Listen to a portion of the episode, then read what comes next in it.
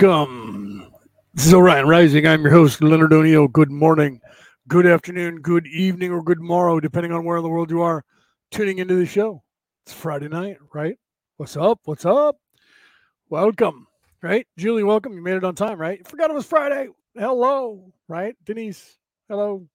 Welcome, welcome. Share this out, share this out, share this out. Right?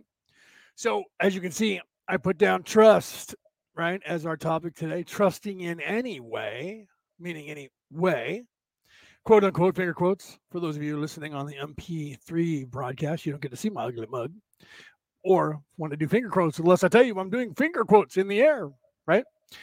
So, trusting, why don't we trust, right? Why don't we trust anyway? Well, uh, that's kind of simple, but also there's a lot to unpack there. It's kind of simple because of the corruption that has been the all recently in the last our lifetimes. the lifetimes of every single person on this planet right now, no matter how old they are, right? And it goes way farther past that, back past that. Kathy, welcome. Right. Happy Saturday for you, Kathy, right? right. Happy Saturday for you. It's still Friday for me, but you're in the future right? So you're so much in the future, you almost catch us.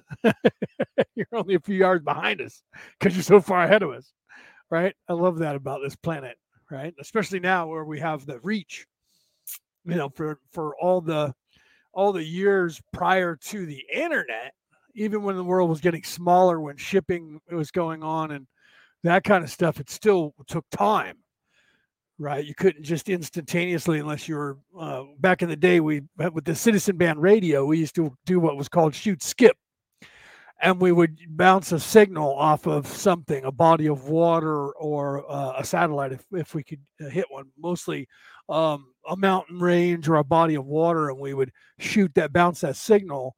Uh, off of something with the antennas and, and a lot of power, and we would try and reach people on the other side of the planet and and it worked too, right? Yeah, she's so far ahead of us. I could I couldn't like her comment. That's funny, right? comment didn't show up yet, right? For us to acquire it. That's hilarious. I love that. So, yeah. So we have. Sorry, people are messaging me. I'm trying to figure out who that was. Looks like it was my sister. Just give me a thumbs up. So I have that happen periodically, right? My phone, I have to turn it on to uh, vibrate, or actually, I turn the sound off completely. Uh, that way, if anybody tries to contact me, it just lights up and I can see it if I'm paying attention. And but on the computer, unfortunately, that's still hardwired in. And when somebody says something, ping, ping, ping, right? Thursdays are my Fridays. Yeah. Oh well, Thursday is your Friday because of your work, probably, right? So Thursday for you is your Friday, and then you get Friday, Saturday off. Um, more than likely, that's what you mean by that. But Thursday is also your Friday because your Thursday is our Friday. No, it'd be our Wednesday, huh? Now I'm going the wrong direction. right? That's funny. She says, Julie says, yeah, I could like the Friday one, but not the Saturday one. So weird, right? I don't know, man. I'm just saying. She's so far ahead of us. You had to wait for the comment to, to come into our timeline, right? so Friday, Saturday, Sunday off. Well, that's good to have three day. I wish I, you know, when I was working, I would love to have had the three day weekend. Uh, one of my buddies who worked for the government got that. He was a private contractor for the government, and he only worked, you know, he had he had three days off, so he only worked four days, but he worked four twelves. So, you know, Right, I'm magical. I love that. right, Kathy says she's magical because she's so far ahead of us that even the comment couldn't be liked because it hadn't arrived in our time zone yet, our timeline. So, trust, right? We they they've made it. They've made it almost impossible for everyone to trust. That's what they're doing on purpose. They're trying to make, and I say they when I say they, finger quotes again around they, quote unquote obviously the powers that should not be, right? And their little acolytes, the powers uh, that should not be, the people who are in that cult, right? That religion that is evil, that religion that is narcissism, that religion that is, because it is a religion. Let's be serious about this. People are not talking about this in an objective manner, and that's the problem that we have right? Satanism is not the big evil religion. Satanism is a mockery. Satanism is whatever those guys there stand for. We're the opposite. that's not a religion. That's that's you're you're following Christianity, and and uh, Judaism and and uh, Muslim. Uh, I don't know if you call that Muslimism. What do they call that? Uh, uh, the the Muslim faith, and you're just turning everything upside down. You're taking their uh, freaking symbols that are symbols of of holiness and just turning them upside down, and saying that they're they're unholy because it's the mirror image, right? So I get where you're trying to set up the yin yang thing, but you're unoriginal. That in and of itself, the honesty of of Satanism is Satanism actually depicts the real evil on this planet. Temporary, has a job, only lasts for a certain amount of time, and then it has no life. That's the truth of it. That is the truth of it. That is what that meant in the Judeo Christian Bible when it said that God unleashed the devil on the earth for a time. That was all of time until and is all of time until halfway through the sixth density, and they can't go anywhere. Okay. So the devil is unleashed on the earth for a certain time to wreak havoc on the earth, and that time is over. The reason I say that is, well, how can that be if, if in fact evil still exists until halfway through the sixth density? Because third dimensional, third density life is no longer supposed to be supported on Terra, on Earth. Okay. We were supposed to have already graduated to fourth and fifth and, and moving towards sixth. Right? Everybody likes to think we're already there. We're not. We're moving towards there. Okay. Everybody says that all the time. We're already going into the seventh. It was for like a year ago, it was, wow, man, we're going two years ago, it was we're going into the fourth. Then a year ago, we were already going into the fifth. And now six months ago, we were going into the sixth. Now I hear people saying we're already going into the seventh. I don't I guess by Christmas, we're going to be going into the back to God. We're going to skip everything and we're not going to learn anything and we're just going to be there because people are just saying it, right? Without doing any work, without doing any kind of work on anything, right? yeah, Kathy says I watch my five-year-old grandson, four tens very active. We need three days off. I agree with that. I agree with that. It's when you get older, those kids have energy that you're hanging out with Aaron and Norma, and they're at uh, their their daughter's house with the kids, right? And they're running around, and, and, even they said, "Man, I wish I could bottle that energy." And those guys are in their late 30s and early 40s, and I, like I'm in my mid 50s for kind of In fact, in America this year, I'm going to be considered a senior citizen legally because I'm going to be 55. Isn't that crazy? That's insane. Peter, welcome, my friend. Peter Coyle's in the house. Welcome, welcome. Right. So, like I said, share this out, share this out. We are uh, broadcasting on my YouTube channel, the new one. Uh, it's not a new one, it's an old one, but it's a new one for us because I just now started uh, broadcasting here. Um, I don't have the link. Let me log on to YouTube and I'll get that link uh, and I'll put it in the chat for those of you who are not on YouTube. You can see that, and for those of you who uh, you know prefer YouTube, and you haven't been able to find me, so you came running over to uh, you know to the. Uh, why is this not searching? Oh, it is. My my computer is just being slow.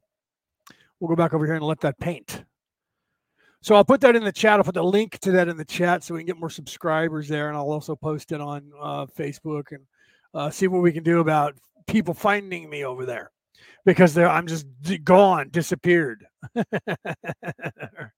right? Just not there anymore on YouTube for those people, those over 600 plus people that were uh, that were uh, um, following me on my YouTube channel. It's gone and deleted now because I apparently, by limiting the access of Google, violated my terms of agreement by not allowing them to have access to every aspect of my life.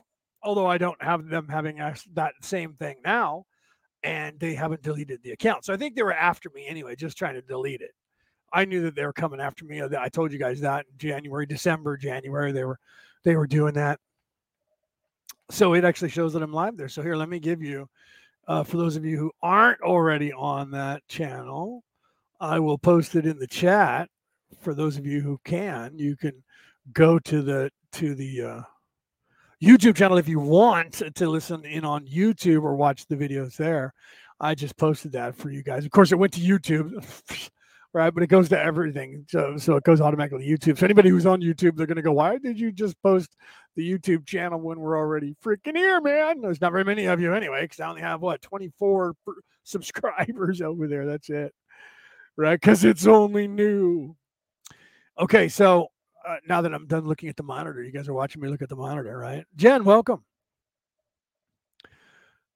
Right, say. There you go. I was thinking about going to YouTube. Is it not available? The other, the YouTube is my channel that I had prior to me getting out of the hospital. Just because when I got out of the hospital, the the day or two, I think it was the day I got out of the hospital, I logged onto my laptop, which has different malware, anti-malware programming than my cell phone.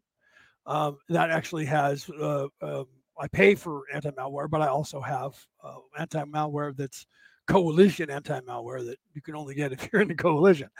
And I didn't have that hooked up to my cell phone. So while I was in the hospital, I didn't know that Google had infiltrated every aspect of my life and had all my passwords, bank account access. They could have done anything they wanted. Just somebody in Google's could have said, I don't like this guy. Uh, let's drain his bank account. And it'll look like I did it. Do you understand? So the program flagged it and said we're we're limiting their access back to where they're supposed to be. The second that happened, I got an instant notification uh, that I was deplatformed from all Google products with that email account, and everything I had on that email account that was linked to Google was deleted. so the YouTube channel with over 600 videos was deleted. It's a good thing I have them backed up on my hard drive. I do that for just that reason right? So yeah, but uh, I had another. I have two other. Um, I had three YouTube channels, so I just started broadcasting on the one that I linked there to. That's under my name, right? It's not under Orion Rising. It's literally under Leonard O'Neill. Uh, so I already had a few videos there that I had made, some music videos that I had made, and then when I started doing the way, I was I was uh, uh, uh posting that there. So I was already working on that channel. I just didn't. I just don't have you know 600 videos up there, and I'm not going to backlog and post a bunch there. I just won't do it. I'm not going to waste my time with YouTube if they're just going to delete me uh, willy nilly, right? So I'll I'll go from now forward on YouTube, and if I have a you know a following there, I do. But you know, 600 people following me there is nothing compared to how many people listen to me around the world. My MP3 file broadcast is listened to in 60 countries, so YouTube is bullshit. I don't care. It's just there because it's another platform right? And so if people find me there, that's fine. Uh, soon, everybody who is who has a brain is going to leave YouTube anyways, and it's just going to be Democrats sitting around like Twitter is sitting around going, "We we got them, man. We're so cool.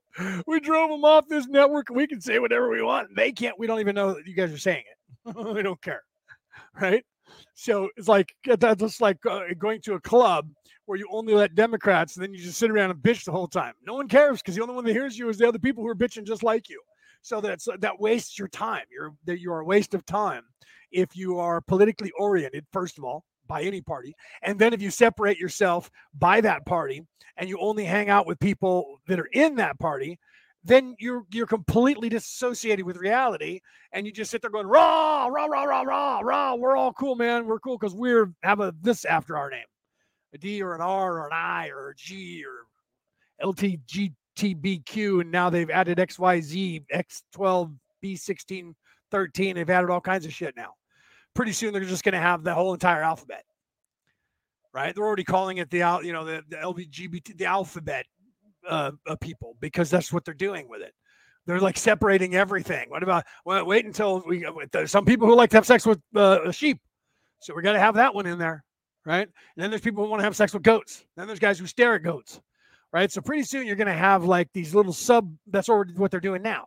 They're splitting it up into these little subcategories. Then you're going to have half tranny, full tranny, because some people are are didn't transition and have their sex organs changed, but yet they're still uh, uh, transitioned. So those are going to be half trans and full trans.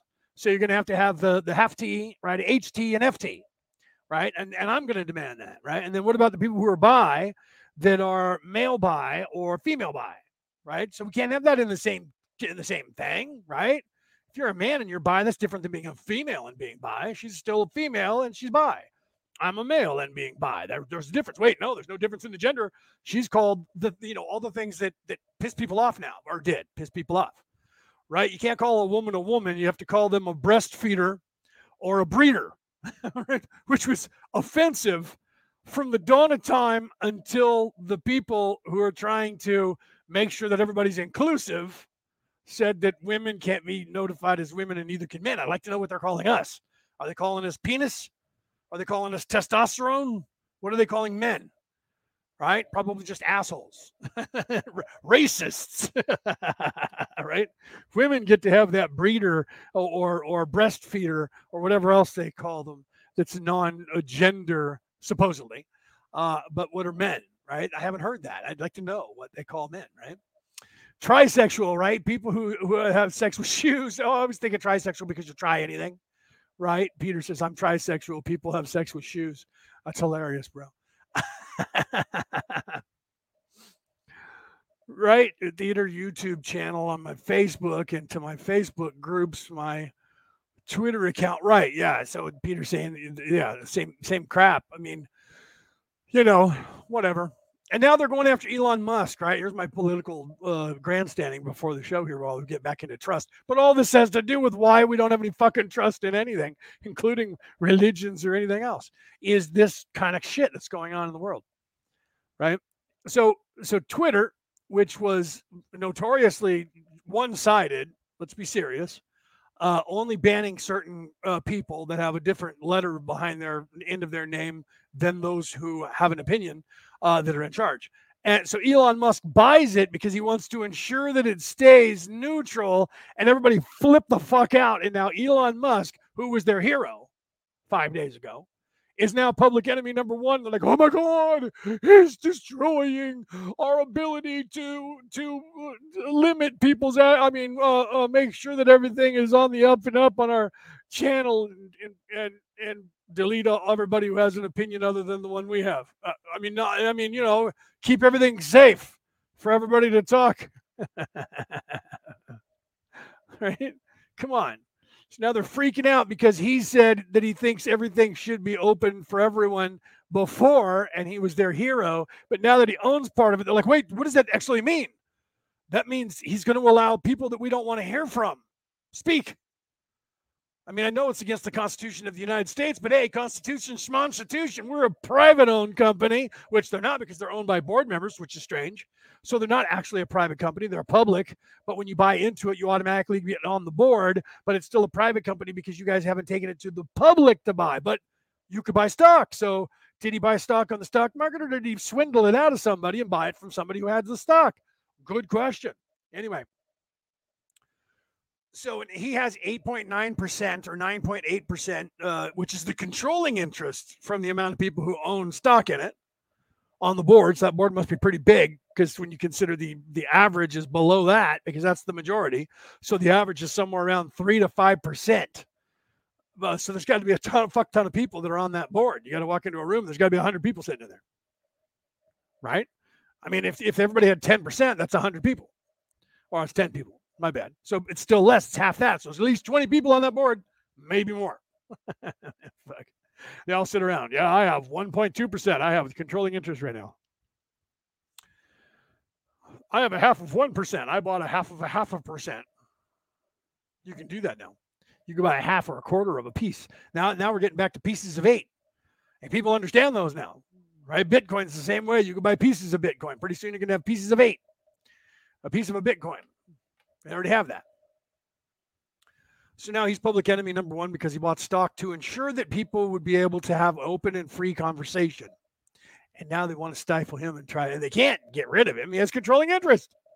They can't delete him. They can't put his shit into into jail. We're gonna ban your account. His account is right now what's keeping that company alive. Donald Trump's gone, so they almost went under. But then he started tweeting, and he has like 600 million followers. So the reason the Twitter is around is Elon Musk. Right. Prior to that, it was the only thing that was keeping it alive was Donald Trump. And every time he tweeted something, they all fucking went nuts. Everybody on the planet was following Donald Trump. That's what Elon Musk is. And now they're all freaking out.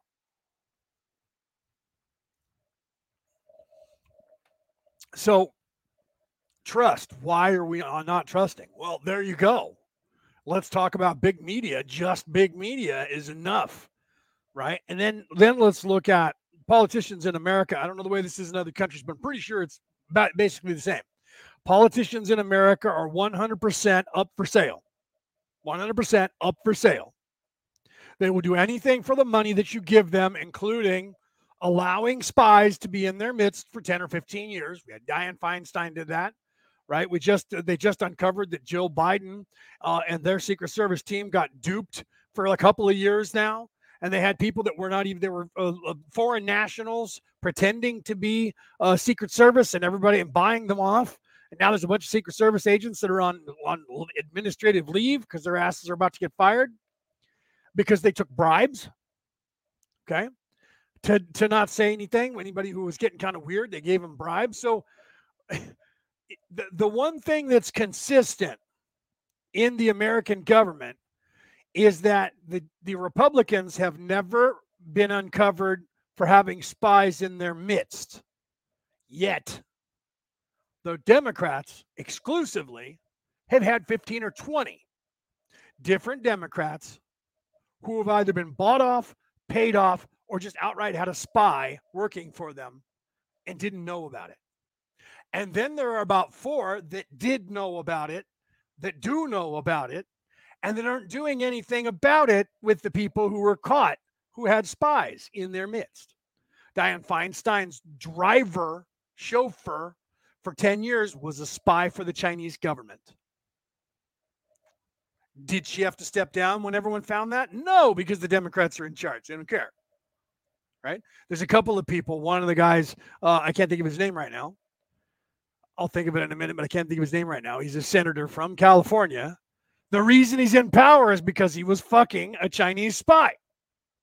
In fact, when the FBI and the CIA and the NSA got onto her and they questioned him, the very first thing he did after the questioning was run back to Little Miss Patch. And I say that because I don't know whether she had one or not, but she had a spot, a G spot that he liked a lot.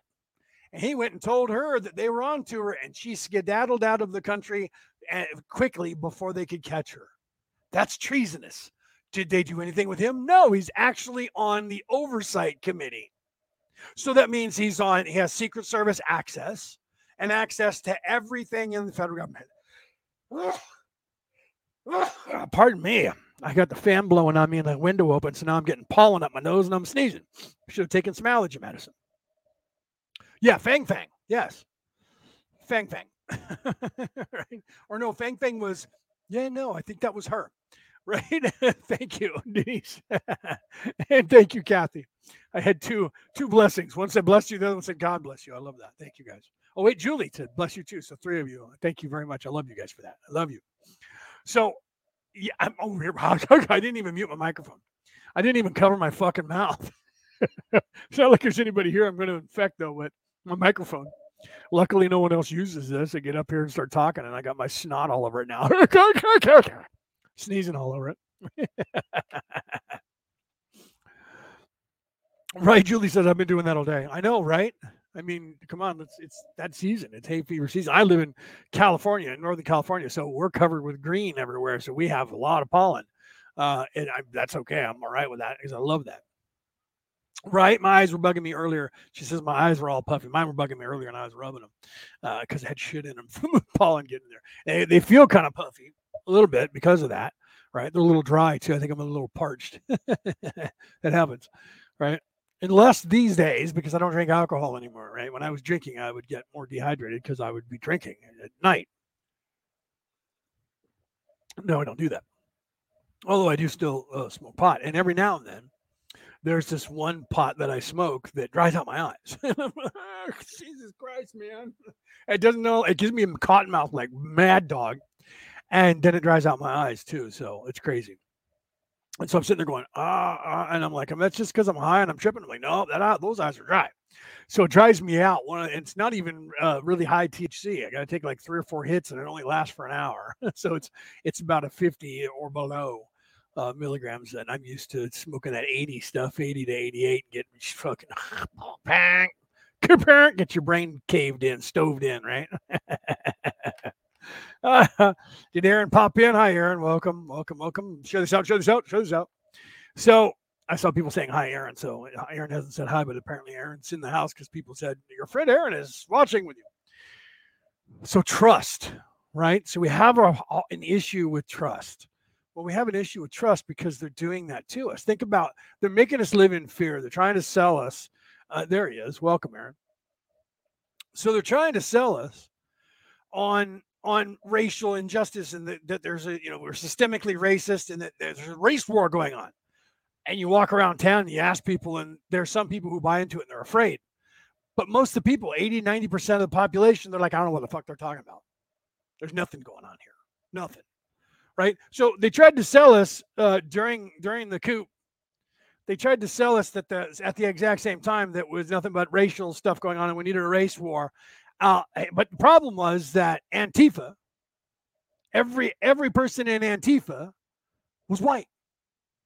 They were all privileged white kids from upper middle class families going to college who were indoctrinated and brainwashed. This is not a joke. You look at TV and how every unless unless African American people are smarter and they fucking run before the cops arrest them, which is very possible, right? Because they're already you know uh, kind of paranoid because they they have the, that mathematical equation that they speak about that says they get arrested more than white people do which isn't true when you look at the actual math of how many people per capita get arrested that are African American, how many people per capita get arrested that are white. In any neighborhood, white people get arrested more than black people do. Okay. So that whole all of that stuff is a myth and it's all misnomer. It's crap. Uh, well, there's more black people in jail than there are white people. No, they're not. No, they're not. There's an equal portion of all races in jail there's not a predominantly all black and predominantly all white, predominantly all Hispanic, predominantly all. There are some races that don't get arrested very often, right? Because there's, I guess, smarter, like Native Americans, I guess, because there's fewer of them. I don't know.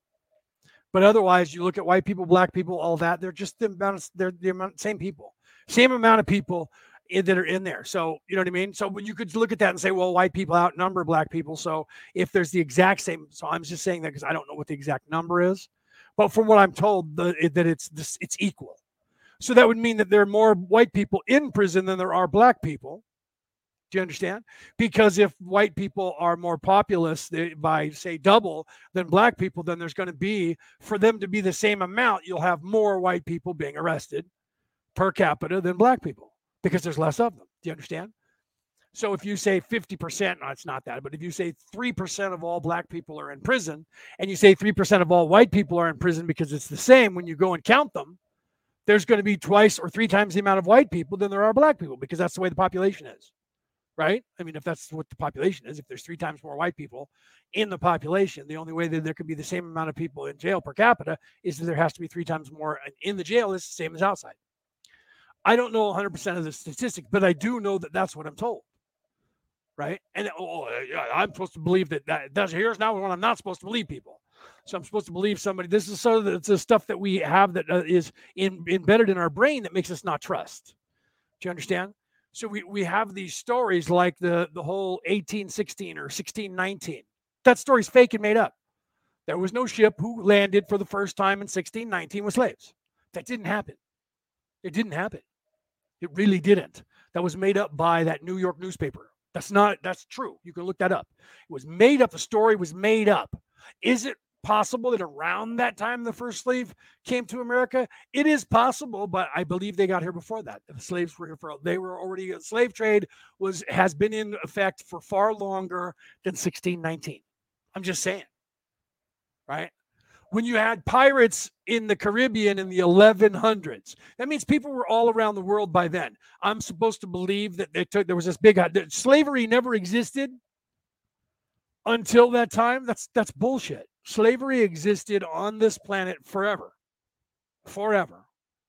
There's always been slaves because you're going to say, well, there wasn't any slave. Wait, wait a minute. We're talking about the Jews were supposedly slaves to the to the Africans. Right? Because the Egyptians were not white.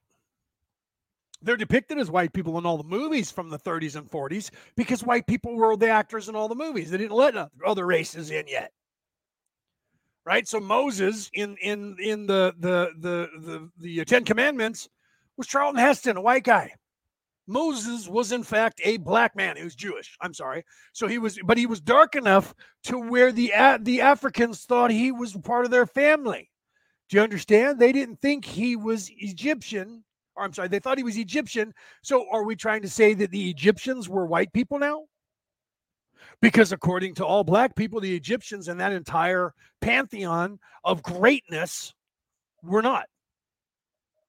Cleopatra was black. They you look at even Tutankhamun, he was he was African. So there was no hiatus of African people in charge at the time. So how is it that Moses fooled the Egyptians, being a Jew, where they thought that he was African? He couldn't have been 100% Jew. He couldn't have been 100% Jewish because if he was, and he was in fact Hebrew Jewish, right? Jerusalem uh, Jewish, he was not that dark unless they're the the dark people back then or the africans were lighter or the jews were darker because even with uh with uh, uh, mary magdalene she was supposedly a, a priestess of isis which would suggest that she's african dark she was what the wife of jesus so you have to understand guys that there was there was you know yeah jesus was black peter says right? You have to understand that they were darker. Everybody was saying that they're the chosen race. They were Hebrews. They were Jewish. And Jewish people today are, are not as dark as Africans. But how is it that all these people were mistaken for Africans and Africans were mistaken for Jews? They must have been a lot closer in their color back when Jesus was around. Do you understand? Otherwise, there would have been obvious distinction. If I go to Africa, there's a distinction.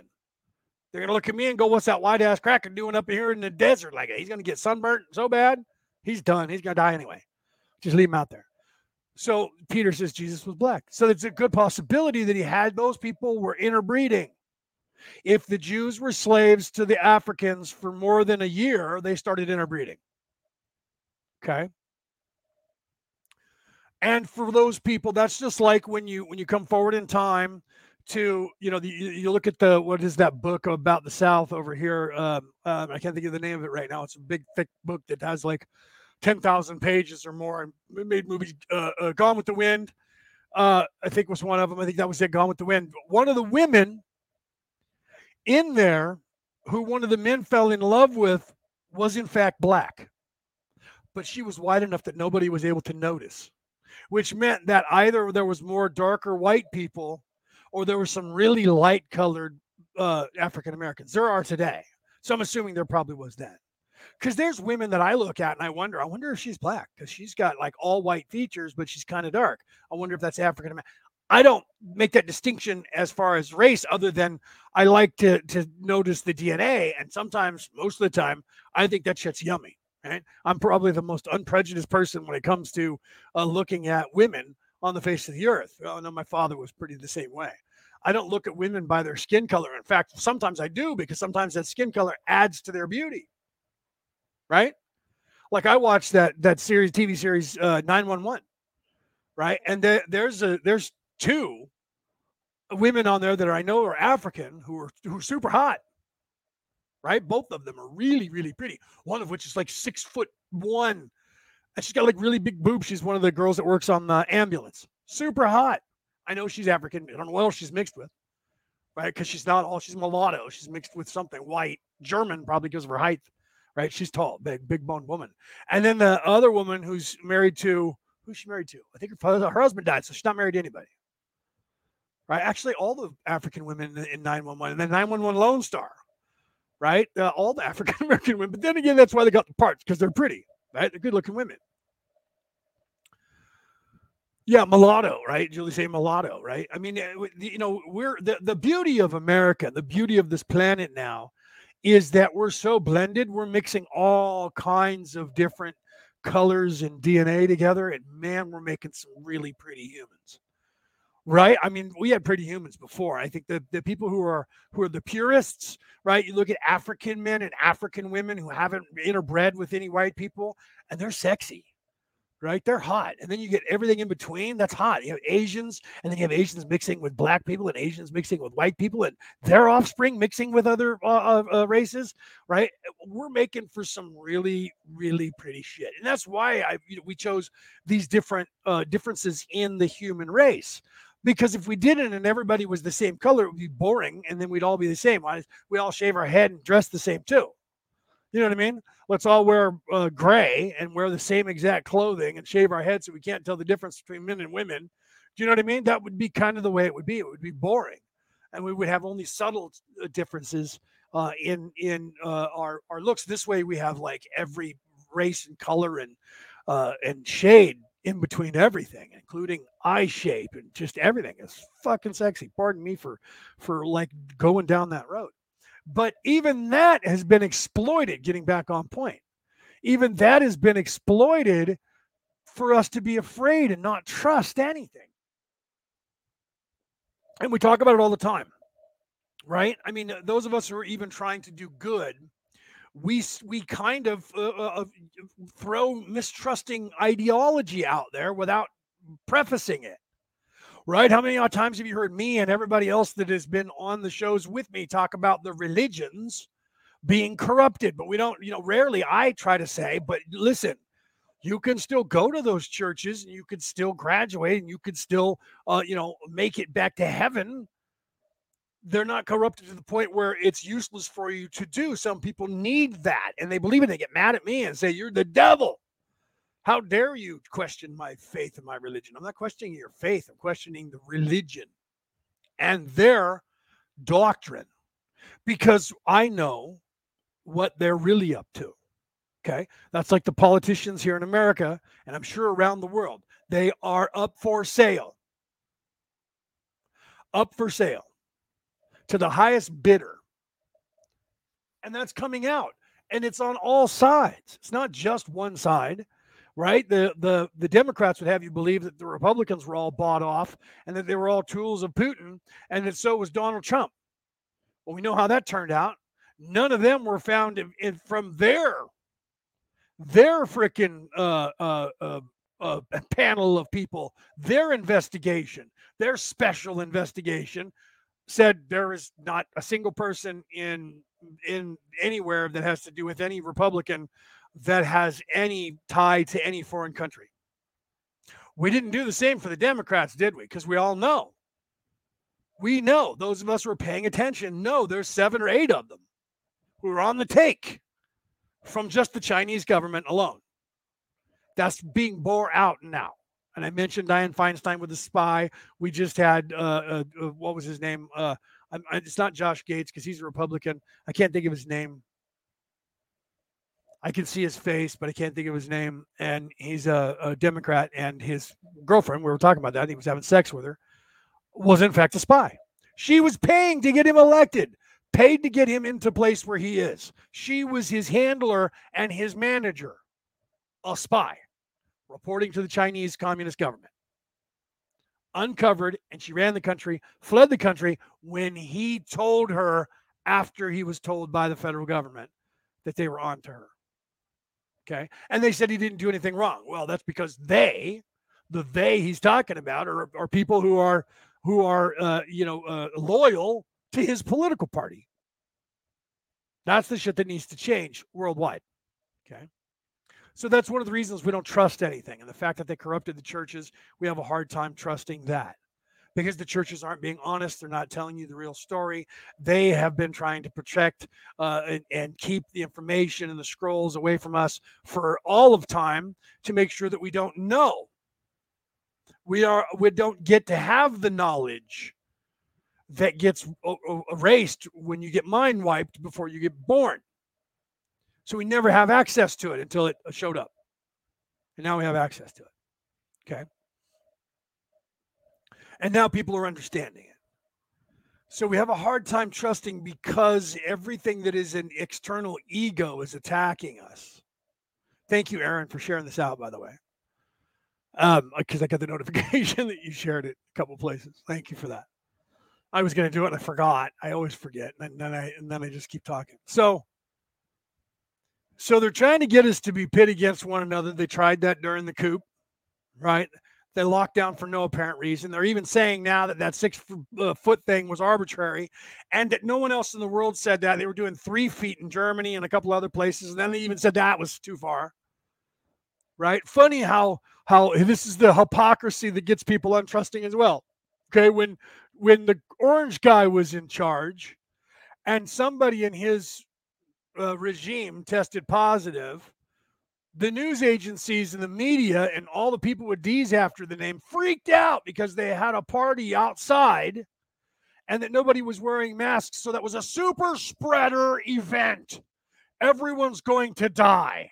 Nancy Pelosi gets it and hugs and kisses the president. And they're like, oh, no, she has to be in close contact for 15 minutes or more uh, for it to be in any way, shape, or form um, uh, uh, a, a thing. Weird because they were telling all of us that if we were didn't if we weren't six feet away from each other, we were a super spreader, and that we are fucking uh, you know gonna give everybody gonna kill everybody. And then all of a sudden, when all of that goes away, first of all, it's no longer a, pa- pandemic, it's now an endemic, a no-demic. Then they're like, well, they have to be in close contact uh, for 15 minutes. So if I have sex with somebody who has COVID, but we do a quickie and I'm done in five to seven, maybe 10 minutes, I come in under the line, I won't catch it. Is that what you're saying? Does the same thing work with venereal disease? If I have my penis inside of somebody's body, but I only have it in there for about six minutes, I won't catch anything that they have? Yeah, see, that's not how that works. okay. It's not how that works. So so they're saying that because they're they, they they're afraid, first of all. And you know that the first thing those people did was ran out to their doctor and got all the shit that they claimed didn't work and they start fucking taking shots and taking that stuff. Hydroxy, I'm not going to finish that word. I'll get banned from fucking YouTube again and Facebook. Right? And and all those other things. I'm not going to name them because the second I do, the algorithm's going to get me. The algorithm is COVID. COVID is not a thing. I've said that before. Was it hiding under the staircase waiting for you? I have a staircase out here by my door. So when I come out, I have to walk under a staircase to go out because of the way they designed this the staircase literally goes up and blocks my fucking window out of my bedroom. right. I mean, it doesn't block to where I can't, like, you know, there's eight, 10 feet between my window and the staircase, but the staircase goes up. Right. So we have this is my hobbit hole. We only have windows on the one side. right and so there's bedroom sliding glass door, living room windows, and then the bedroom window over here. Uh, and and uh, that's it. So my brother started calling it our hobby, our hobbit hole, and it is. It's like the it's like the hobbit hole under the mountain, because the building's so big and we have a, a, a you know two stories. So I laugh about that. So right? You guys are still you guys are talking about with the, the young and the old, right? Still still doing that. Yeah, the, the young over here, which I can't figure out. The one group, this is another reason that we don't trust.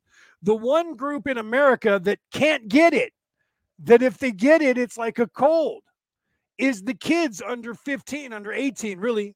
And we have them all fucking locked down with a mask on again. But we don't care about their parents or grandma and grandpa anymore but we don't want the kids to have it because they're worried about a super spreader. But yet, they're saying you have to be in an enclosed in close proximity not just in the same room because nancy was in the same room with with sleepy joe for a long time. And then she went up and hugged him. And they're like no no no. She has to be in close proximity. We mean super close tied in close. Oh so they would have to have sex for you to say that she might have spread it to him but when the orange guy was having a party outside, everyone was going to die because it was a super spreader event. See how these these these differences in the same people and what they say is what goes, and this creates no trust. So we already aren't trusting anyways. And then they say no church and state. We have to have separation of church and state. The devil was the one who came up with that, by the way, because state is their religion of evil people. And you guys uh, out there in the world have just overlooked that forever. Welcome, Wayne. Share this out, share this out, share this out, right? Welcome from England, right? I'm saying welcome to you from California, but welcome to you in England, in the UK. So, and they did this in the UK too, right? everywhere, really. I mean, I think you guys in Australia are still locked down. You have a totalitarian government that's not quite any different than the Canadian government at this point, and and the, the American government's not too far behind. They're more corrupt than you guys, I think, altogether, because the empire is the American government. That's the empire. That's the dun dun dun dun dun dun dun dun dun. The empire is the rich and the elite, which own America, own England, own Australia, own Canada, and everywhere where white people live, pretty much, except for those places who booted their ass out: Hungary, Denmark, Norway, Sweden, Finland, few other places, right? That said, no, no, we're not going to accept your bullshit here. Can't say France or Germany at this point. Germany is is, is kowtowing to Russia and keeping their their uh, war machine going uh, by making sure. And then, of course, our government is too. Our government over here made all of this possible. Uh, Putin should have have signs that says uh, this war brought to you by the American Empire. Because if it wasn't for this regime and everything they did from day one, this war wouldn't be happening in Ukraine today. Fooling yourself lying to yourself and being subjective, being a subject and being submissive if you don't see that. Okay. If you're objective, which is hard because most people pick a side, which means most people only watch a certain news channel that they think is telling them the truth. There isn't a fucking news channel on this earth that is telling you the truth there is truth in what they say because they have to tell a little truth with all the lies. Otherwise, people just flat don't buy their lies. And they stopped telling some truths with most of their lies in the last 10 years. Well, actually, before that, but in the last 10 years, you guys out there started catching on. I got people that pop off now and go, man, when do they start lying? Man, they're just completely outright lying. I'm like, they've never told the truth ever. You just caught up. Guys like me have been saying that when we were hippies, you know, being outcasts in our teens and 20s, where we had either had long hair or we shaved our head completely, and then we were called skinheads, and then we were neo Nazis or Nazis because we had we had shaved our head. Like right now, I shaved the hair off my head, so now that makes me a Nazi in America because I'm bald. But see, then when I have my gray hair showing, they go, "Well, maybe he's not a Nazi. Maybe he's just a bald ass old man." Well, that still makes him racist because he's white and he's old. racist. Right? And then when you come and see my family and we have a family reunion, you realize that I'm the whitest motherfucker in the room because I'm the genetic throwback. I'm the recessive gene. okay? I'm the one who looks like this because my mom looks like this and my grandfather, my father's father, was the recessive gene right? So he had red hair and freckles, and that's where I get my freckles. And it's just shit used to be ginger, used to be red, used to be freaking orange. Same with my hair on my head, but my hair on my head's now more pepper or salt than it is pepper, right? And then it, well, not quite. I still have more, about the same, about half and half now. But my beard, white since I turned 43, 44. My father turned his went white when he turned 40. It's genetics in the family. And his was black. He had dark hair right? So if you look at my family, that most of them look native or they look Hispanic. True. My my uh, my Irish blood is a black Irish clan, which means that we're darker. This is a genetic throwback. Okay, and that's in my clan, the O'Neills, have that genetic throwback. Originally, when when uh, Champion Niall, Niall of the Nine, Champion, w- was alive when he went to Hy-Brasil, he had two kids. One was uh, was uh, redheaded, one was black haired, raven haired.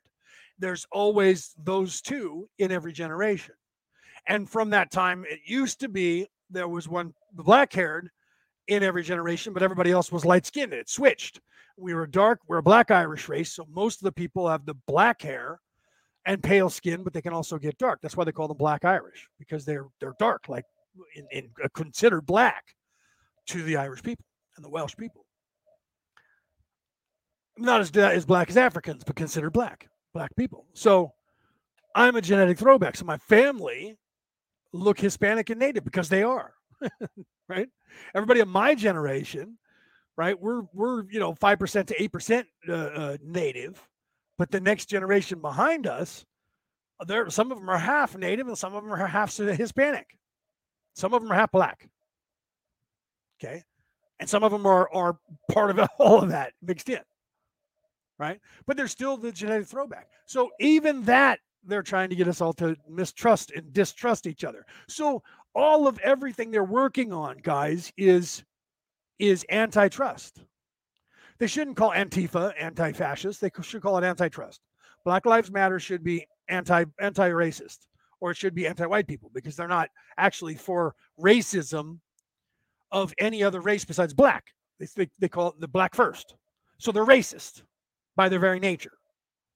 They're, they're if you focus on your race, if I'm white and I focus on white people and say that white people uh, should have our own television channel called white entertainment, they call me a racist. Black entertainment exists, but they're not racist. Do you understand? They can have a show, a, a group of people called Black Lives Matter. You can't have a group of people called White Lives Matter. All of a sudden, we're in hoods and we're the KKK and we're racist. But if you're worried about black people only, you're not racist. Just ask them. That's racist. Okay. And then this critical race theory is racist. And if you don't think it is, you're lying to yourself. Let's be honest here. If you're going to be honest and objective, you're going to call a spade a spade. And I hate to say that because it makes it sound like I'm saying a black person a black person. You're going to call a heart a heart, a diamond a diamond. You're going to call it for what it really is. It's racism. If you identify people by the race or the skin of their color or their creed, that's racism. That is the definition of racism. Look it up. Okay? Black people can't be racist. What, where's that written? That's written in somebody's black book black people can't be racist because they were the ones who uh, have been uh, the, the whole the whole system is systemically racist towards them. It's not. It's systemically racist towards everyone who is not the elite. They don't give a fuck what race you are because you're not theirs. And theirs is money. It's not a, their color is green. That's why they call greed green. Do you understand? So you have to realize that if you're being objective and honest, Objective means to be honest to a fault, no matter what your feelings are. No matter what your doctrine is, to be objective means to look at something for what it really is, not motivated by what you want it to be, not motivated by what you hope it is, not motivated by what you think it should be, not motivated by what you want it to be in the future, but what it is, what a thing is. A rose is a fucking rose. A piece of dog shit is a piece of dog shit. A duck is a duck. A racist is a racist. And that has nothing to do with race. Racism doesn't start with white people, it ended with white people. Do you understand that? Racism ended with white people. White people were the ones who ended racism in America. Black people didn't rise to end racism. Asian people didn't rise to raise, it was white people and everyone else.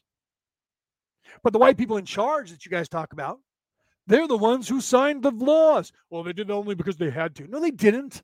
Yes, they did. They did that only because they knew that they could beat the South by freeing the slaves because the South didn't have enough people to guard them. That was probably part of their decision. Let's be objective here.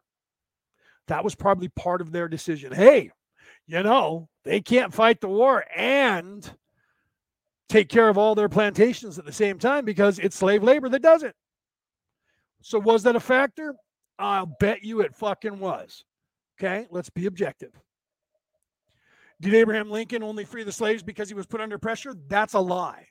Abraham Lincoln ran on being an abolitionist. Look that up. Abolitionist means to abolish slavery. That was what that party was invented for. He was a Republican, but there was not a political party. People were abolitionists by nature, by choice. They wanted to abolish slavery, and most of the government at the time wanted to abolish slavery. What does all this have to do with trust, Leo? Because there's been so many lies about that that people don't trust white people. And the people who are propagating the lies, you can look this up, let's be objective the South and all of the white people in the South were 100% Democrat. The 2 million KKK members were 100% Democrat. Look it up. Be objective. Even Google still hasn't hidden that shit from you. So you can Google that shit. Okay. So you have to be objective with history. If you only listen to bullshit propaganda from these bullshit news agencies, because whichever one you turn on is either a mouthpiece for the Democrats or a mouthpiece for the Republicans. And every now and then you'll find one that's a mouthpiece for the independents in there somewhere. But you're not going to find an objective, honest, and open anybody because they're all fucking liars. They're part of the religion. Do you understand that? Newscasters are the sportscasters broadcasting that religion. Okay? That's why the sports guy, when they go to the sports guy or the sports woman, you never hear them talking about politics because they're they're sports people. But all the other people who talk about politics and they give you the the, the, the party line on every channel. I don't care what channel you're on ABC, NBC, CBS, PBS, whatever fucking channel you have, Fox, CNN, MSNBC, here in America, any of those channels, they are literally a mouthpiece for one particular party or the other, period. So the only way that you're going to find out what's really going on in the world is to find out, okay, CNN is all is a Democratic hack. Fox is a Republican hack. If I watch an hour of CNN and an hour of Fox, I'm going to get the true story from their bullshit lies. Do you understand? You're going to find the common ground that they're both bitching about, pointing at the other person saying they did it. That's what children do. That's what newscasters are. They're 12 years old mentally. And that's what politicians are 12 to 15 year old kids yelling past each other and spreading lies They've passed laws that said they can say anything, no matter how hideous or nefarious, that goes against the Ten Commandments. Not to mention the Constitution of the United States or whatever Constitution, if you guys have that kind of proclamation in your government in whatever country you're in. It'll guarantee you if America passed those laws, so did the UK, so did Australia, so did Germany, France, all the other countries have passed those laws that allow their government officials to say anything and use propaganda on their own people because that's what they do. I see it every day. So I know that Canada does. I know that Australia, I know that all these governments use propaganda against their people because they see the same propaganda. Word for word, mind you, the same memo that all of the Democrats on the on this side over here are saying. You'll hear the exact same words verbatim being said in every country by that party, whatever the name of that party is, that is affiliated with the progressives left. And then you have the progressive right, and they all say the same shit. So they all get the same memo worldwide from somebody pulling strings on high. And it's not the news agencies, coming up with it at their board meetings because all news agencies are using the same script. It comes from someone higher up who writes that. Do you understand? And then sends it to the CEOs and owners of those companies, and they send it down the chain. Those guys aren't sitting around in a think tank room every day thinking shit up what's going to be said on the news all day. That shit comes in on the fly, which means there's a group of people that are high, high, high up on the food chain who dictate down off of the tablecloth to the kids' table to all the people that are in charge of all the networks. Do you understand? So, because of that, we sense that. And again, we don't trust, even though they're trying to force fear into us to make us not trust. We're still seeing through their lies, some of us, and we trust less. So, we don't trust anything anymore because they've also corrupted everything, the information highway on everything. You can't look anything up without getting a negative, no matter what it is. Sky's blue. It's not really blue. It's actually this indigo kind of color because of the reflection of Venus. And then you go, what? No, no, it's not. It's blue.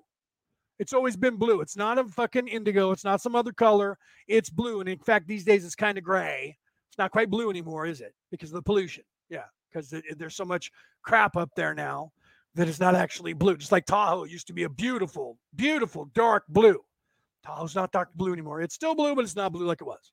That's why they have the bumper stickers that say "Keep, keep Tahoe blue." If you guys, if any of you ever came to see Lake Tahoe, it's beautiful, beautiful color, but it's still not the color that it was, and the sky's not the color it was when I was a child, and it's not because I saw things differently then than I see now. Okay, So all of this causes us not to trust. And then when they take away the information and we actually sense that people are are saying things that we think are nefarious, we sense that even though we don't so we we have this un, unconscious tr- untrust.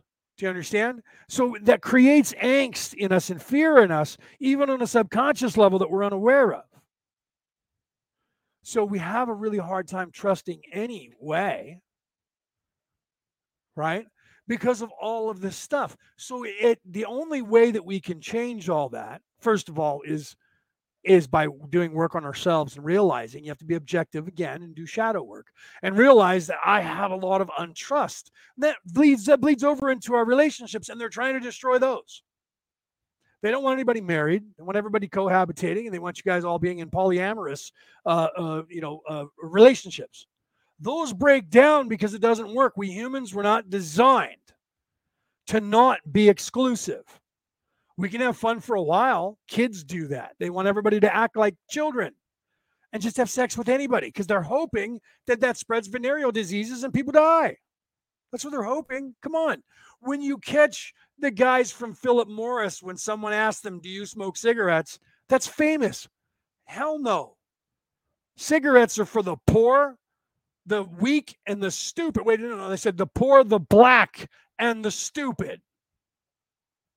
That's what the guy said. They played on television. That's real. So they knew that cigarettes were killing people, but they sold it to them anyways because they were killing off people that they were not in their club. Do you understand? They've done that with everything. They're still doing it with all the food and all the shit that's in America. And they're trying to do it around the world. Right? It, then he said, so sad when you can't trust. Put it up on the screen. When you can't trust, what a world. Well, you can. That's that's my point. My point of that is not to bring up all of this and make everybody believe that there is no trust in the world. Okay because that's a reality that they're creating. That's the fake reality. So so I had to go down this road and I spent the whole hour on it. Some people probably turned off because they didn't want to hear all this negative stuff that I'm talking about. But the reason for that is I was trying to get that across. And did that scare people? Did you guys go, fuck, I don't trust anything? I hope that it did. I hope it drove everybody to that place. That's what I was trying to do. And then I'm going to show you how you can get away from that and what we have to do to get away from that. Uh, just coming before coming online, I was talking to, uh, uh, I hate to say one of my students, but one of my followers, and uh, she was talking about, I, well, I, she was talking about a, a, family member, and I can't get into details because I don't have permission. A family member who who has an issue, and she was like, I, I should be more concerned. And I said, well, you know, because of and this is what spawned me to do this uh, uh about trust today. Literally, I was going to do it about something else, and I'll do that next week. And I said, no, we're going to do trust because I need to talk about this. I had this happen to me, and this is why I, I said this to her and then uh, saying this now. Because of all of this untrustworthy stuff that's going on, so we don't realize that we shut down our trust. That's part of the shadow work that you have to do. It's part of being objective with yourself is to realize that society has not only driven you, uh, you know, with your armor on all the time, so you're not letting down your boundaries, but you don't trust. And so if you don't trust people, you can't love people because you have to trust someone to love them. Right? Well, I can love somebody and not trust them. No, you can't. No, you can't. You might, okay, you could, but you can't. You're not in love with them. So you don't love them on a deep, intimate level you love them as another human being, but I'm not going to let them in too close because I don't trust them. Do you understand? So there's an issue of trust. Some people have uh, trust issues with relationships to where they they won't continue with the relationship because they're afraid of it either failing or or putting themselves out there because someone's hurt them so they have trust issues and all of those trust issues are because of everything in society drumming that out of us. So not only are they keeping us and drumming out the, the, our trust in religion, they're they're literally killing our trust in everything. Doctors, look at what look at what the coup did for trust in doctors, and that entire industry. And what did that do for the trust in government in that entire industry? What did that do for the trust in secret services like here in America, FBI, CIA, NSA, all of the all of the institutional are uh, entities that are supposed to be policing and protecting America are openly corrupt and have been forever, but most people just are catching on to it. So the problem is that more and more as people wake up, the more and more they're becoming untrusting because they're seeing what's being done to them. And and and I hate to use that word understanding because we don't stand under anyone. Understanding, understanding, getting what's actually going on. And when you get that information and you gain that knowledge and you see it, your trust disappears more and more. So she said to me, getting back to the my uh, person that spoke to me prior to me coming on the air, uh, you would think I, I should be more emotional about that, and I don't feel attached.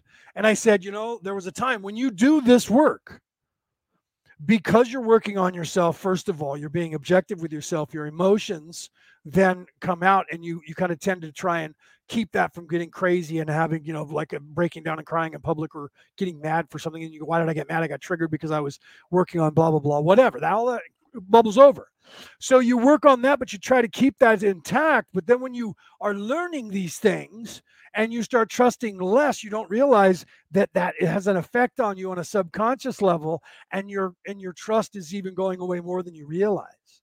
And so because of that i got to a point where i was i, I was concerned that i might be a sociopath in some way not the evil part, but soci- sociopaths don't have any feelings towards any other person. And one of the problems that people have these days, more and more, is looking at someone and thinking, I love you, but I don't feel anything. Why is that? That's not because you have a mental disorder. It is because you have a mental disorder. it's not because there's something wrong with your brain. It's because all of the bombardment of mistrust, distrust that you're seeing and witnessing in the world and realizing is causing you to suppress trust. And that means suppressing love. So you say, I know that I love that person, but I don't feel like that desperation of I might lose them because you've suppressed your trust. And that means you suppress your love. That's what they're trying to accomplish. Do you understand?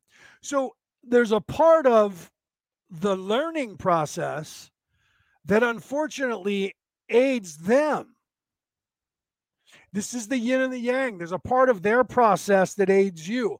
All about their process actually aids you. 100% of their process is designed for you to figure this out. But in figuring this out, people tend to forget what's important. Important. That's the way everybody says it in America with, because of our way our language is going away from proper way we speak into Ebonics. Important. People don't even say important anymore. They don't articulate. Americans never articulate anyway. And neither do the French. The French are, are like Americans. I've noticed there's other languages that are not quite so bad. But French and English, especially American English, the slang that is America, it, you i can always tell a computer because the computer articulates every word we americans and the french do this when we put words together and string them together in a sentence we don't articulate those words completely but the computer has to because they're saying they learn the words individually and each word is an individual program to them so they say all words perfectly you can speed them up but they still articulate 100% of every word we don't say that shit when you speed us up, we drop off half of the word or we drop off the ending of the word. And the French do the same thing. And sometimes the Spanish do too, and it's kind of hard. And that's what they they while I'm learning these languages, uh, there's the the part of learning where you hear conversational. So they have it speed up to where it's normal conversational for people who speak fast, and you're supposed to discern from that and type out all of the words that you hear or repeat them back. And when you hear it fast, they also give you the hearing it slow because when you hear it slow, they articulate every word.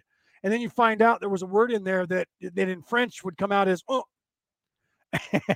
and that was a longer word that was articulated when you're spelling, but the word oh, when you hear it, because they're saying the word in a sentence, that word is only like the first two syllables of the rest of that word that's being announced. But if you say the word by itself, it's completely different. Uh, s'il vous plaît is one of those. right? Everybody thinks that s'il vous plaît is like one word. It's not, it's four small words. And the word play is spelled P L A I T E. right? Play. Like P L A Y in English. Play. Do you understand? So that throws us off because s'il vous plaît looks like s'il vous plait. right? And there's actually another word in there. It's actually, I think it's four, could be just three. It's crazy. And then there's a word I forgot what it was that that's like five, uh, four, four uh, uh, little two words long, and it comes out as one sound. right? When you speak it, if you say them individual, they're actually sounds. It's like, but they make up the word, but they they don't put them together as one word. They separate them as four different words, but it comes out as one syllable when you say it. Right? It's just like like the word yes. Hui Spell that. it's not spelled as it sounds. Wait sounds like in American, it's got two or three letters, right? It's got a W, H, and an E or a Y, like Y, but it's the wait. So W, H, I would be how Americans would think that word is spelled. Wait. Uh, Spanish would think it's W, E, right? Because they say that in Spanish, we, W, E. It's not, it's O, U, I. it's O, U, I in French. Wait. So you're doing the O, the U, and the I as one sound. Yeah, wee wee, right? Peter says wee wee with two W E E slash or, or, or, dash W E E wee wee, right? Like the wee people, the wee wee lad. Wee means small in Irish, right? It doesn't mean it means us in English, right? We us means us. So you could use you could trans change the word we when you're referring to you and someone else as us and it means the same thing. But we, but in in Irish, you say we. That means small, little people. The wee lad, young, right? Well, actually, Sean means young, or is it seen? Right? I think it's Sean, right? Doesn't Sean? No, Sean means old. What am I saying? Sean means old, right? Sean or seen it means old. One of those. I think it's Sean means old, right? I'd have to have Peter tell me. That's what I try to do. Denise says, I'm gonna put it up on the screen. She says, Leo, I love when you're on you get me to to thinking thank you that's my whole purpose of, of, of what i do is to get everybody thinking honestly that's what i intend right i mean honestly i'm not here to i could just talk about nonsensical shit that nobody wants to i would probably be more popular if i talked about shit that no one has to think about britney spears uh, dropped a video from the beach and they entitled it britney spears drops a topless video and if you play it, it's got like 69 million views or some shit. And it's no different than every video she ever drops. She has nothing on for her tits, but she has her hands over her nipples and her areolas. And she's dancing around. On the beach, she's rolling around. Okay. And she has a bikini bottom on. Every single dance video that she does has a, a scene where she's doing that. Don't get me wrong. Britney Spears is hot. I've always thought she was. Right. So I'll look but I looked and I waited for it. You know, uh, uh, be careful. This next part is has got nudity, and all I'm seeing is the same shit. She's got 500 of those videos on TikTok and Instagram, where she's dancing around with her hands over her boobs. She still has nice boobs. Nothing wrong with that. She's still hot. 12 year old, maybe less mentally, right? That's the disability that she has. She's she's very young, but that might be a a a, uh, uh, a retardation of her uh, mentally being able to grow and to evolve into an adult. That may not be something that is a de- that is a deficiency in her brain. It might be that they never really allowed her. Uh, you have to remember what she's been through, and I'm pretty sure she had the cabal up her ass. So she's probably been raped and and and uh, used as you know used and abused. You're when you're in Hollywood, you only get into high places if you're a female, especially a good one, if you take a bunch of dick. I mean, I'm being objective, right? Me Too movement kind of bore that out. And that was that way since the dawn of time. It was always that way. It's probably still going on now that the highlight is, you know, that the news is not talking about it anymore because the news couldn't report on it because they were doing the same shit. The news agency started getting busted, busted for doing the same thing, and all of that went away out of the news. Why? Because they, they were, un- unfortunately for them, unfortunately for us, was the Me Too movement started from Hollywood and went into the news agencies and went into uh, into everywhere else, and people started going, "Yeah, me too." Me too. Happened to me yesterday. That kind of shit. Everybody was like, whoa, whoa, we got to get a hold of this. Shut everybody up. Close it down. Close it down. Don't report on this anymore, right? Because it's getting too close to home now. People are starting to bust us. we can't have that. So that's whole thing went away. Not because it went away.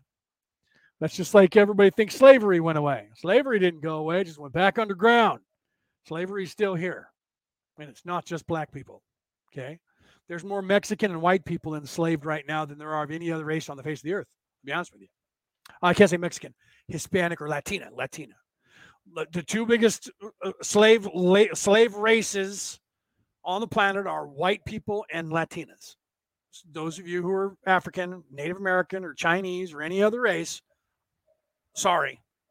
Okay, that's the honest truth. And that'll be bore out in history as well. Right now, it's still being hidden. Okay, so so Sean, but is it Peter said Sean is gracious in Irish, but is that pronounced Sean or Scene?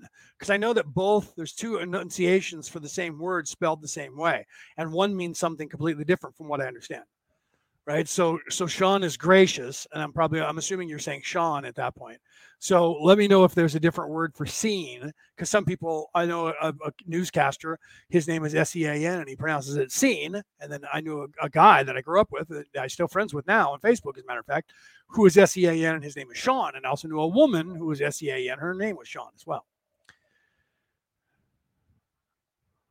Right. Okay. Yeah, I agree. Julie's Julie's talking about uh, uh, Britney here. She has to do it while she still can. She's she's hit forty. Gravity is is gonna get her to her soon.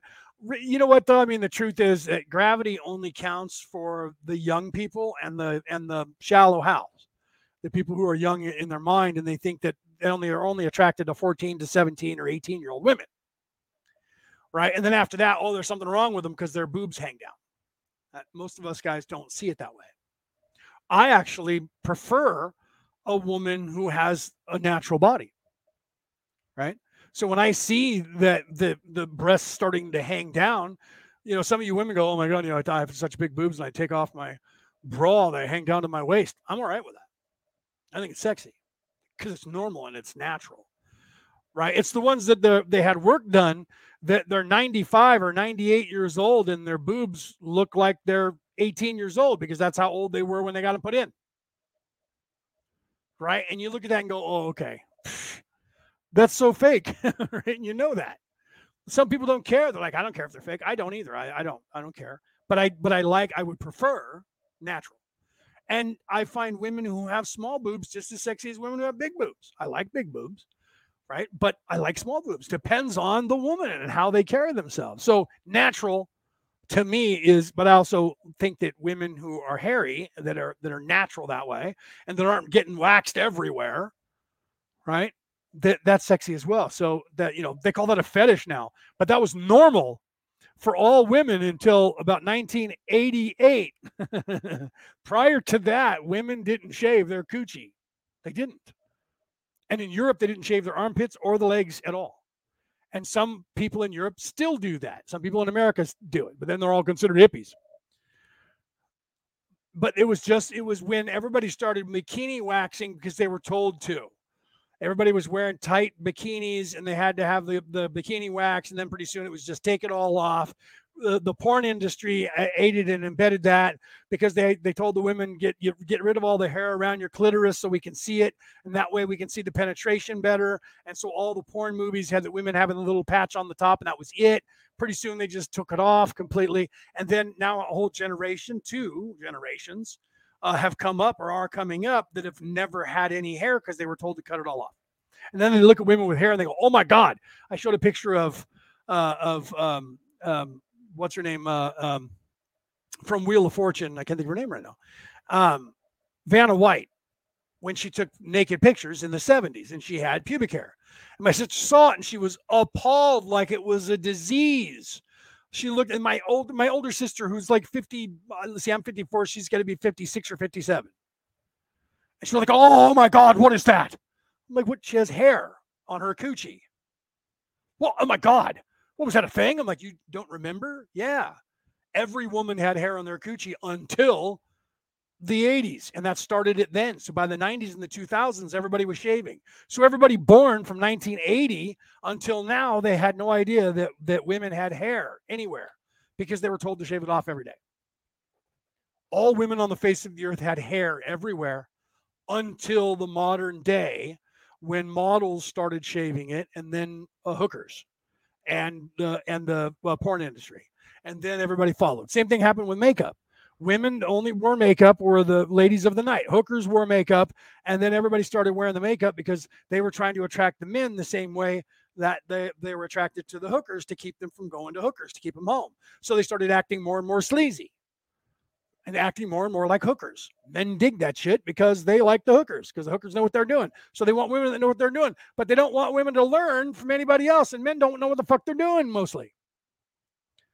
So these women that they like Got to learn it somewhere, right? Sorry, I'm putting my my other foot up. I have my left foot up on a chair because that's the one that's injured and I'm healing. But in my right leg was bugging me, so I'm putting it up underneath the desk. So I mean, but that's the truth of that. So that all caused right. No more shaving, ladies. Who's with me? I'm with you. No more shaving, ladies. I think women. I think you guys should stop shaving everywhere. I find that sexy. I don't care if you have hairy legs. I don't care if you have hair your butt. I don't care if you have hair like men where they have the hair going from their crotch up to their belly button. I don't care. I don't. Underarms, I don't care. I'm a naturalist. I find all that sexy. So I'm with you. Stop shaving everywhere and and you'll you'll you'll find out that there it, men will accept you. They're not going to go, oh, I'm not having sex with you. You're the hottest chick I've ever seen, but you got hair in a place that nobody has hair. What the fuck? You really think that men are going to say no to you if you have hair? If that guy says no to you because you have hair, you're going to find 100 men that are going to say yes to you. And that guy you don't need anyway. Okay. So you guys are the ones who dictate what goes on. I don't know why you guys still wear high heel shoes. That shit fucking hurts. I put them on. Oh, fuck you. I'm not to, I couldn't be a tranny ever. I have to wear those fucking spiky ass high heel shoes. No, flats, man. I don't know why you guys put up with it you guys put up with it and you say, well, that's what it dictates. No, it doesn't. No, it doesn't. There's more of you than there are of us. There are two women for every one man. There is. You guys should be in charge. So you guys should be dictating. Oh, you have to wear a dress if you're on the news. Bullshit. Tell them fuck off. What are they can do? Fire all the women? You and I both know the only reason people watch the news, especially men, is because there's hot women on there. You take all the women off and you throw fucking men on there, and men are sleeping or they're like, let me see what's on fucking sports channels. I can listen to guys talk about sports if I'm going to hear guys. Guys turn on the news because women are hot. I do. I'm not. I'm not going to lie to you. I'm being objective. I used to watch Charmed back in the day. I watched the new one. It's not as good. But back in the day, I used to watch Charmed. I was in my 30s. My roommate was in his 50s at the time. Why did we watch Charmed? Because they were all between 22 and 27, and they dressed skimpy to get ratings. So they'd walk around with no bras on, skimpy ass clothes. Most of them were in bikinis as often as they could be, no bras, nipples hard. Who were they pandering to? Not women, gay women, maybe. Sex. Disney sold sex. Britney Spears came out of Disney. When do you think she first had sex? Probably on the set of one of the Disney shows, and probably with a producer or a director or somebody in charge at Disney that she didn't want to have sex with. So let's be honest. Everything is selling sex, yet as soon as you guys get in the workforce, they want you to tone all that down. We don't want you being sexy, but we want you wearing those fucking dresses that are sexy and them high heel shoes that make your butt sexy and your legs sexy. Think about that. So society is treating you women like whores. And oh, by the way, shave that shit. We don't want to look at hair because men are hairy, and men who are who are afraid of being gay and they're compensating they're looking at a guy's butt that's hairy and they don't want to look at a woman because then they'll have to admit to themselves that they're attracted to a hairy butt. That might mean I might be attracted to men. Can't have that. Can't have that. Knock that off. Shave your shit. So think about that. You guys have equality. How come you have to dress completely different than men and put up with those fucking high heel shoes? Don't get me wrong. It makes, makes your guys' butt look nice and your legs look nice. But I think you guys look nice without that shit. Right? I say you guys stop wearing them fucking shoes. When you guys start making enough money, actresses and and people like that, they go to these award shows. They come down that fucking red carpet, don't they? On those fucking uh, stilettos. They get inside that theater. They take those motherfuckers off and they carry them around with them the rest of the fucking show. When the cameras are back on, when they're walking out at night, put them back on for the cameras. Get to the party, the fucking shoes come off. So why are we not throwing that shit out there for real? Why are you guys not? You know, there used to be that you know whole thing. Uh, you know, get rid of the bra. I'm okay with that too. I'm all right with that too. I like. I told you already. I'm okay with natural. I remember when I was a kid, when I was young, and a and a guy that I knew, um, his name was Fred, and he was older and no one knew his age because he never told anybody his age. So he had to be in his 50s, I guess, at the time. His wife was super hot, right? They were hot. She was hot. He was a good looking man. And, but she was natural, all natural. And he said to me, you know, uh, because I was looking at a chick and she was super hot, but she was like 18, so she had a hard body. And he said, You're young, and all you're looking at is that hard body. The truth is, that hard body that that woman has is only going to last so long and it's going to go away. So, what are you going to do? You're going to divorce your wife and trade her in for somebody young? Well, a lot of guys do that. And they trade in their, their wife for 220s, a 40 for 220s, right? But those guys are shallow how? And they're going to be, uh, you know, going with women from afford. You, I can't afford them. You, right? So, so all they're going to be doing is, is is with young women who still think it's high school. Because let's face it, women think it's high school because so do men until they hit their thirties. Most of the time, unless women get pregnant and then there's no man in their life, then all of a sudden they got to work and take care of the kids. And like, oh fuck, and they they're forced to grow up. Or the same thing happens and they, they're with a guy and both of them are forced to grow up before they wanted to, before they could.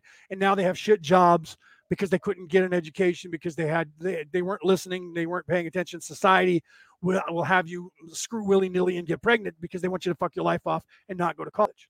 Let's be serious. That's part of the whole uh, antitrust.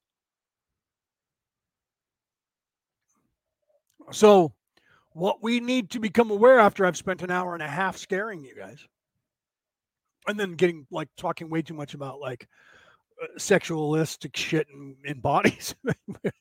And, and, and like trying to get you women to to, to uh, fight back against the machine. Although i still love you guys wearing those fucking hot skirts with your ass and just everything. Blam! Bang! Pow! Boom! Everything from batman. Bam! Boom! Pow! Bang! Hot! King! Bam! Right? Oh i love all that shit Right, but you guys don't have to do that. Do it for us in private, and we'll be just as happy. You don't have to go out in public and do that shit. That gets you in trouble, right? I mean, you go out in public looking like that, and there's dudes trying to rape you. So dress in fucking sweats and don't look pretty out in public when you get home. Put that wild ass shit on for your boyfriend or husband. Trust me, he's to stay home and not play video games. And if he continues playing video games and you're trying to have sex with him, have sex with someone else. Leave that dumbass. He's a child and he's not growing up. Don't try to change him. You guys always have this, you know, I can change him and make him better. And he'll only change for one thing. Okay. And then you have to moderate how much you give him. Because if you give it to him all the time, he's not changing. and then if you don't give it to him enough, he's changing to somebody else who will. Same thing you guys do. So there's that balance we have to work with, right? we have to actually work at shit. So maybe if you guys didn't dress up like that shit all day, because then when you come home, you don't want to dress like that. And all you want to do is dress in sweats. Men like you when you're dressed like that. So when you come home and take off all your clothes and you're dressed in sweats, you look frumpy. You don't want to be sexy because you've been stuck in that role all day long. And now your man's going to go find somebody who wants to be sexy like that. I mean, uh, that's the honest truth. The same thing happens to you guys. Men who, if you guys like us in a suit and tie, we get a job that's a suit and tie. When we come home, we're fucking pulling that shit off because we don't want to be in a suit and tie at home. And you're like, I fucking like that about you, right? Women with uniforms, the same way, men, whatever the uniform is, military or whatever, you know, whatever the uniform. And then the guy comes home, he takes that shit off. Well, that was the sexy shit. Role playing, fix that shit. Role playing. I should be fucking the the sexual doctor. Two failed marriages. I you figure that shit out, and if you don't, you end up with five failed marriages. I'm not having that happen, right? You figure that shit out after a minute, or you should anyway. So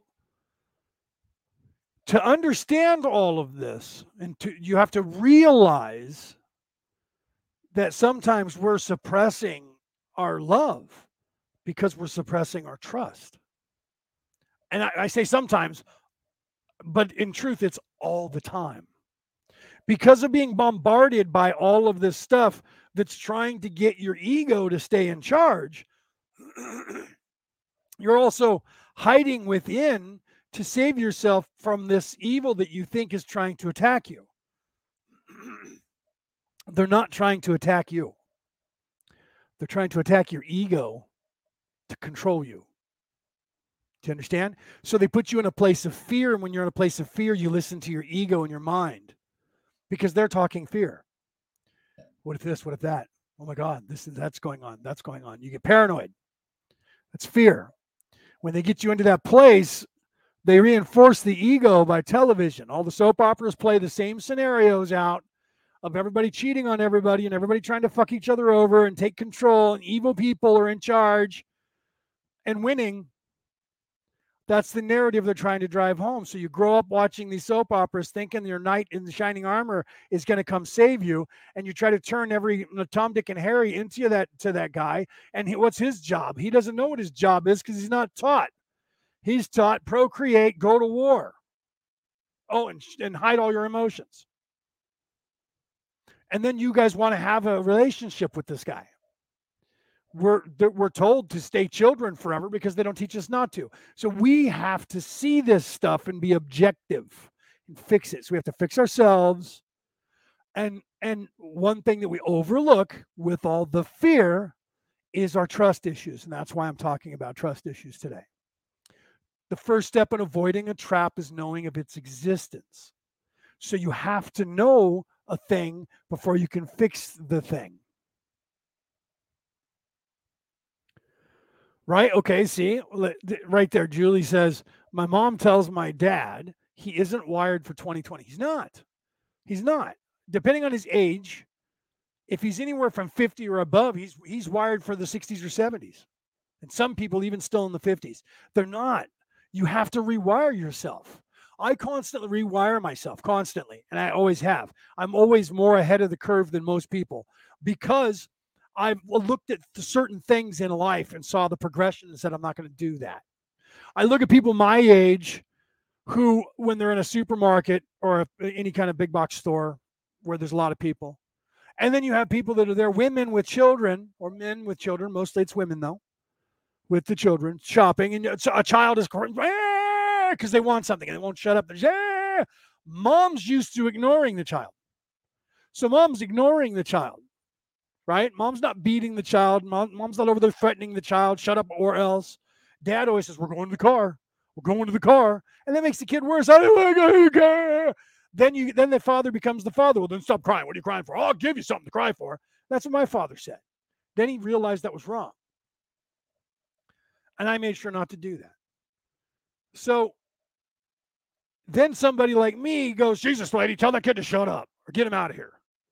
Same thing when people are trying to go to a movie, they don't have a babysitter, or the child is too young to be with a babysitter because the child breastfeeds and mom has to breastfeed the kid. Mom and dad are trying to go to the theater. You don't have to do that these days, but you used to have to do that before. These days, you don't have to do that because the movie comes out. Uh, it's like Spaceballs, the movie of Spaceballs, right? While they were still filming it, they had the DVD. And they were like, wait a minute, where's this in the movie? Well, this is now, sir. What do you mean this is now? He's looking at the camera and looking back at the, at the monitor. This is now, now, sir. How can this be now? We haven't finished filming the movie yet. Well, it, it's a new technology, sir. It's it's like that. Movies go in the theater, and the day after they go in the theater, it used to be a year or two after the theater before it came out on VHS. And then they tried to get it out faster and faster and faster. Now it goes into the theater on Friday and it's streaming everywhere the next day. No one has to go to the theater. You can see it on your streaming that you've already paid $12 for or $10 for. So that's killing the movie industry. Nobody's going to the theater anymore to go and see movies. There are still people uh, because the uh, because the movie is totally different when you see it in the big screen. It really is. The whole environment is different. It's huge. It makes the movie's impact even more. But before, people would go to the theater and the kid would start crying and people would yell, Get that kid out of here. I'm trying to watch the goddamn movie, lady. How dare you bring a child to a, an adult film? That shit happened all the time. We're like, Shut up. Children cry. Same thing on uh, online at a store. I'm not that guy who says, "Shut up, that fucking kid." Right? I'm not also not that guy that sits there and goes, "You know, if that was my kid, they wouldn't be doing that." I'll tell you right now. Well, yeah, if it's your kid, you would backhand the fucker and threaten them, and and then get yourself uh, in trouble. Now somebody's trying to call my cell phone. Who is this? My sister is actually calling me on Messenger. She normally doesn't do that. Chances are it's butt dial. And if it's an emergency, she'd call the house phone and my cell phone. So she hasn't yet. So I don't know what happened there, but who cares? She knows I'm live. Okay. So I made sure when I looked at that that I wasn't going to be one of those old folks that that got uh, tired of children and would go, oh, fuck. So I'm I'm not aging in my mental capacity of of thought like an old person. I refuse to do that. Same thing with music you get people that they get hooked on a certain genre. My generation would be listening to ACDC, Iron Maiden, because we are rockers, right? Being a, a hippie rocker, uh, uh, Metallica, and a few other bands, and they get stuck there. And that's all they listen to. And they're in their 50s and they're listening to this shit from 50 years ago, 40 years ago. I will still listen to that. I still know the words and I still go, oh, that's cool, man. I know the words to that song when I was like 15. But that's not what I'm. I'm not looking for the 80s station on the radio, the 70s station on the radio, the 90s station on the radio. I want to know what music is doing today. So I'm constantly looking for new bands, younger bands, to find out the music cutting edge, top 20 of rock, top 20 of the billboards, top 20 country, top or top 50 in all the genres. To stay on top of music that way. I still like that other stuff. Same thing with people with the old movies. You had to, your grandparents only watched all the black and white movies because that was what they remembered. Remember back in the day we used to dance like that? And and you're living there. You're not moving forward. So there, so it's so you have to understand that with all these things, if you see, if you put yourself in the box in a certain time, that mental capacity that you had then and that maturity level you had then is what you are now. You're not evolving. You can still love that shit and have that in that box and go back and visit it. But if you're living there, I still dress the way I did when I was in college. This is my college uniform that I dressed that I wore. It's already come back around. All right, if it's come back around, it's okay to do. Right? But if you're wearing, uh, you know, the the black leather and the Ray Bans when they're out, because those come back every ten years, right? My, my, they were around in the 40s, and then people in the 90s did the same shit, rolled their pant legs up in their denim jeans and wore the black leather and the Ray Bans. That was from the 40s, then the 60s, then the 80s, then the then the 2000s. The cop shades from the 70s came back 10 years ago. All that shit does come back around and it's okay and it's nostalgic. And I can see that in the kids wearing because their grandpa did or their father did or the old stuff they saw when they were kids. I get that. Everything comes back. They do that on purpose in society, by the way, to keep people from moving forward faster. They do that on purpose. They bring shit back because they have it all there. Think about that. They have they, eh, all the shit that they made that they tried to get rid of. The reason it comes back is because somewhere in a fucking warehouse they go, "What are we gonna do with all those fucking angel flights from the '70s?" I don't know. Put them back out there and have people wear them. They'll start selling again. We already have a billion of them made. Let's just start selling them again. Right? They did that with Ray Bans. Ray Bans haven't changed in 70 years, 80 years. People still wear the same Ray Bans that they wore in the 40s in America. Same blue jeans. Do you understand? All of that keeps you in a box, not just physically, but psychologically and emotionally. And then when they introduce fear into that, you're not growing. You're stuck in a genre of movies. You're stuck in a genre. Oh, I like wearing tie dye because when we were potheads and kids, I like wearing tie dye too. Everybody still wears tie dye. But it's okay to wear that stuff if you're not stuck in that box. You know what I mean? Tony says, let's put this up. Tony has a big, big paragraph here. Interesting you mentioned this. I grew up with drum and bass, house music, and uh, garage music, grunge, right? Uh, house music and and uh, uh and uh, garage music, right? From my brothers interest, but also my parents' interest in the 50s, 60s, and 70s. I grew up, I'll leave it there, we'll, we'll, we'll finish because he still has more to say. But I, I grew up and, and my parents uh, had, my mom, we had, uh, uh, we had records, 33s, right? And 45s. We had vinyl. And we had a, a record player, and my mom uh, was a hippie. She had, uh, she had the Doors, she had Elvis, she had um, uh, Grand Funk, right? They had the album that was called Railroad, which was a, a, a double album or a triple album. So I grew up listening to the rock bands from the, the early 60s. And then uh, the neighbor down the street, they were they were in their 20s at the time, right? And they had two kids uh, that were friends of us, Carl and Jay, and they were like six and seven. And my brother and I were like eight and seven, or maybe nine and eight and they were listening to Iron Maiden, or actually it was it was before that. Uh, it wasn't Iron Maiden. They were listening to Black Sabbath. So I got introduced to Black Sabbath, War Pigs, because they were listening to that uh, that style of heavy metal, rock and roll. So that's what started me. So that's what happens. See, it's our, our parents, our grandparents influence us, influence us, uh, and then you then what happens is you start listening to bands that you don't realize have the same influence. Do you understand? And you, they, they and you don't realize that they're influenced by the same music that you're listening to because they grew up listening to the same stuff, and now they're making new music, but it's influenced by the same. I was in a band and I was in choir, so I've always been musically active, and I to this day listen to bands and I can tell you who they grew up listening to because they have influences in their music. And there's only been a few bands who try not to let that happen. Amon Amarth was one of them, and they're a, a death metal band who sings only about Vikings. But for their first 15 albums or so, 12 albums, maybe 15, they didn't want to let people know who their influences was. But the, after that, they decided that they they were going to go ahead, and then they, all, all their influences were there in their music for the next four albums or five albums. I think they're on now. After that, they had because they've been around for a long time. They're Swedish, and they and when when they hit America, they were already on their sixth, eighth album or something before the United States even d- discovered them. Uh, and then it took them another three albums, I think, before they got really popular in America. And now they're super popular. One, they're like as big as Metallica uh, in the world. Some people in the United States still don't know who they are. Who? Amon Amarth.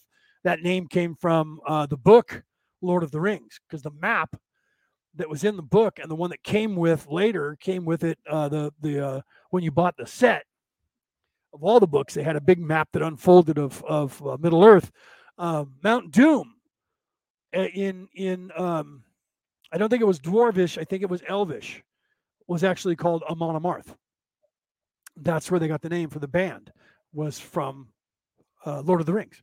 Uh, they, they tell you that. Okay so let me finish what what uh, what Tony was saying here. I still have it up on the screen. It's probably bugging some people because it's still up on the screen, but I left it there because I wanted to finish it. So he said 50s, 60s, and 70s, right? The, from his parents' interest. And I now appreciate all sorts classical, right? Yeah, yeah, jazz, yeah, new age music, right? Native American flute, love that stuff. Agree with that. Uh, and my love for that came from uh, from uh, Irish and Welsh, the Celtic background, with the same uh, flutes, right? The pan with the pan flute, right? So we had that same uh, flute, and so uh, come to America, and the the the difference between Native Americans and Native Scottish, Irish, Celtic people, Welsh, Celtic people were not very different, not very different at all. It was just the European people were upgraded to Western European style quicker than the natives in America were. Uh, but otherwise, their their whole entire race structure in religion we're, we're almost identical still really are in many many ways. Um, but so the so the native americans right uh, classical new age right native american flute music uh, all sorts do it for me but i'm the same way right? But uh but i admit drum and bass is my main goal that's because that was what you know uh, uh was interest you. So so the, that was more uh right uh, uh, prevalent in your in your uh wheelhouse because it because it resonated with you Yeah, right. So the, then he's talking about fashion, right? So, so the truth is that we what we need to do is become aware. All of what I'm saying to you is uh, we have to become aware. The first step in avoiding a trap is knowing of its existence. that not just being angry when we wake up at the rich and the elite for the bad shit they're doing while we recognize it, not just realizing racism isn't a thing they try to say it is, but all this other stuff that they're trying to sell us and what that has, what kind of effect that has on us psychologically. And trust. Trust is more important more important than anything else. Wait a minute, Leo. I would say love is more important. You can't have love without trust. You have to have trust first.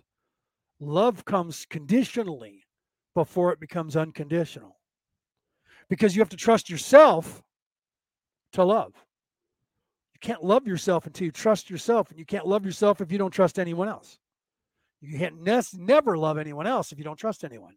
And if you don't trust yourself, you're not going to trust anyone else. So knowledge is the key, but trust is the way. Do you understand? You have to trust. Why did you say that you have to trust in the Lord? Trust. They don't say to you, you have to love in the Lord, do they? They don't. They say, Jesus be with you, or the Lord loves you, or God loves you. But they say, trust in God, trust in the Lord monetary system in America, we have written on that in God we trust, not in God we love. Think about that. Because our forefathers understood that trust is more important than anything. Because if you trust yourself, you love yourself. If you trust your partner, you can love them. Because you can unconditionally let down your guard because what? You trust them with your life and soul. So trust goes hand in hand with love. You can't have one with the other without the other. You have to first trust to love. So trust has to be something that we work on in the shadows with our shadow work. So we have to get the negative out. That's the first thing. That's the trap. Get control of the negative narrative and get it out. And that allows us to trust ourselves because we're not being negative towards ourselves when we get the negative out. We have to trust in ourselves to get the negative out. We have to trust in ourselves to trust others. And you can't trust an idea if you don't trust yourself with that idea. Same thing with love, because love can be per, per, perverted into lust. And then lust causes problems and you stray.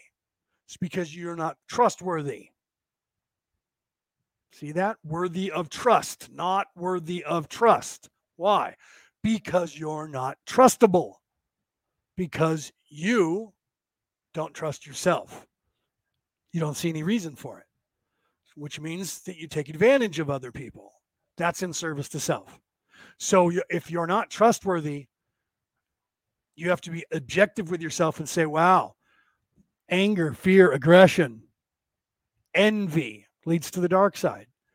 Non trust leads to the dark side. Do you understand?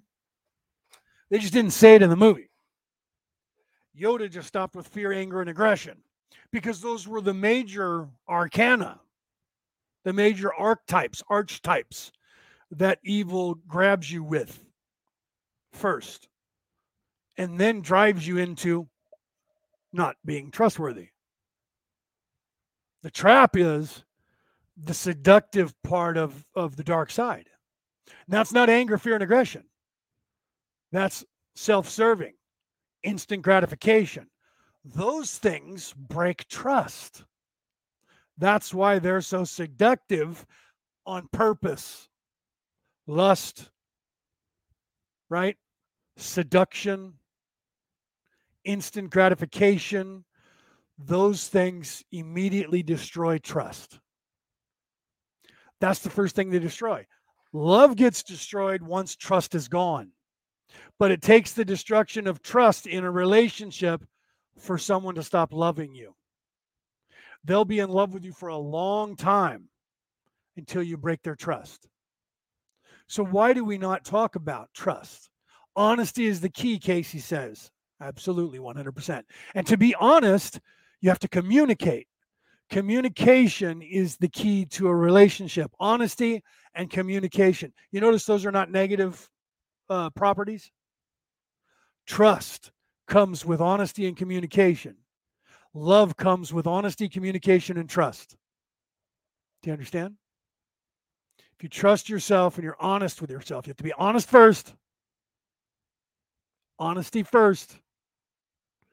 Then you can be trustworthy. Only if you communicate honesty and mean it, then you can be trustworthy, then you can be loved. When you're honest with yourself, you're objective with yourself, and you're honest, you fix the things about you because you're honest with yourself and you go, ah, that's a problem. I need to work on it. You're not hiding anything from yourself.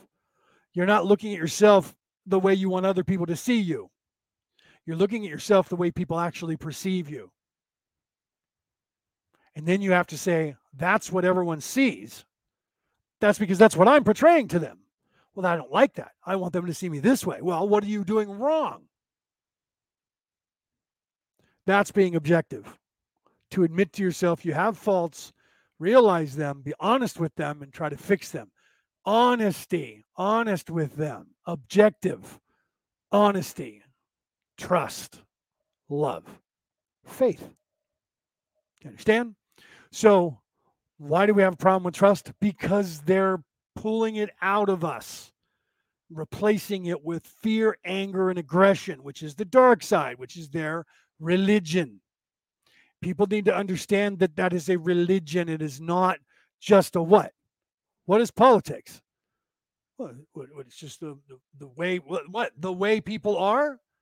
Well, when we refer to the way, referring to spirituality, everything that it was written down that's called the way has become a religion. Even though the people who wrote the ways, the Tao, the Buddha, didn't want them to be a religion, but a way of what? Being a positive being. There's that word again. A positive spiritual being and the proper way to make it back to the source. So if politics is the way people are, it's because it's the religion, the spirituality of evil people. Think about it. What is that? What do evil people do? Well, if there's only two kinds of souls, those who are in service to others and those who are in service to self, and we know that politicians are those people. People, not just politicians, but the people just like them who are in power who want power, who crave power, and that's in every genre of every job, of every religion, of every school, of everything that is set up with humans getting paid or being paid to do something. The hierarchy of what? Nefariousness of narcissism becomes the way that that particular thing operates. The way. Do you understand? So that way is the evil way. So to be objective with this reality, there are two spiritual beings that make up the human race those who are in service to others and those who are in service to self. So, why is it that everyone thinks that good people have the way, but evil people well, of course, they must have the same way. No, they have a different way. And that way has to do with power, control, fear, aggression, destruction. Anger, fear, aggression leads to the dark side. It's a religion, people. It's a spirituality.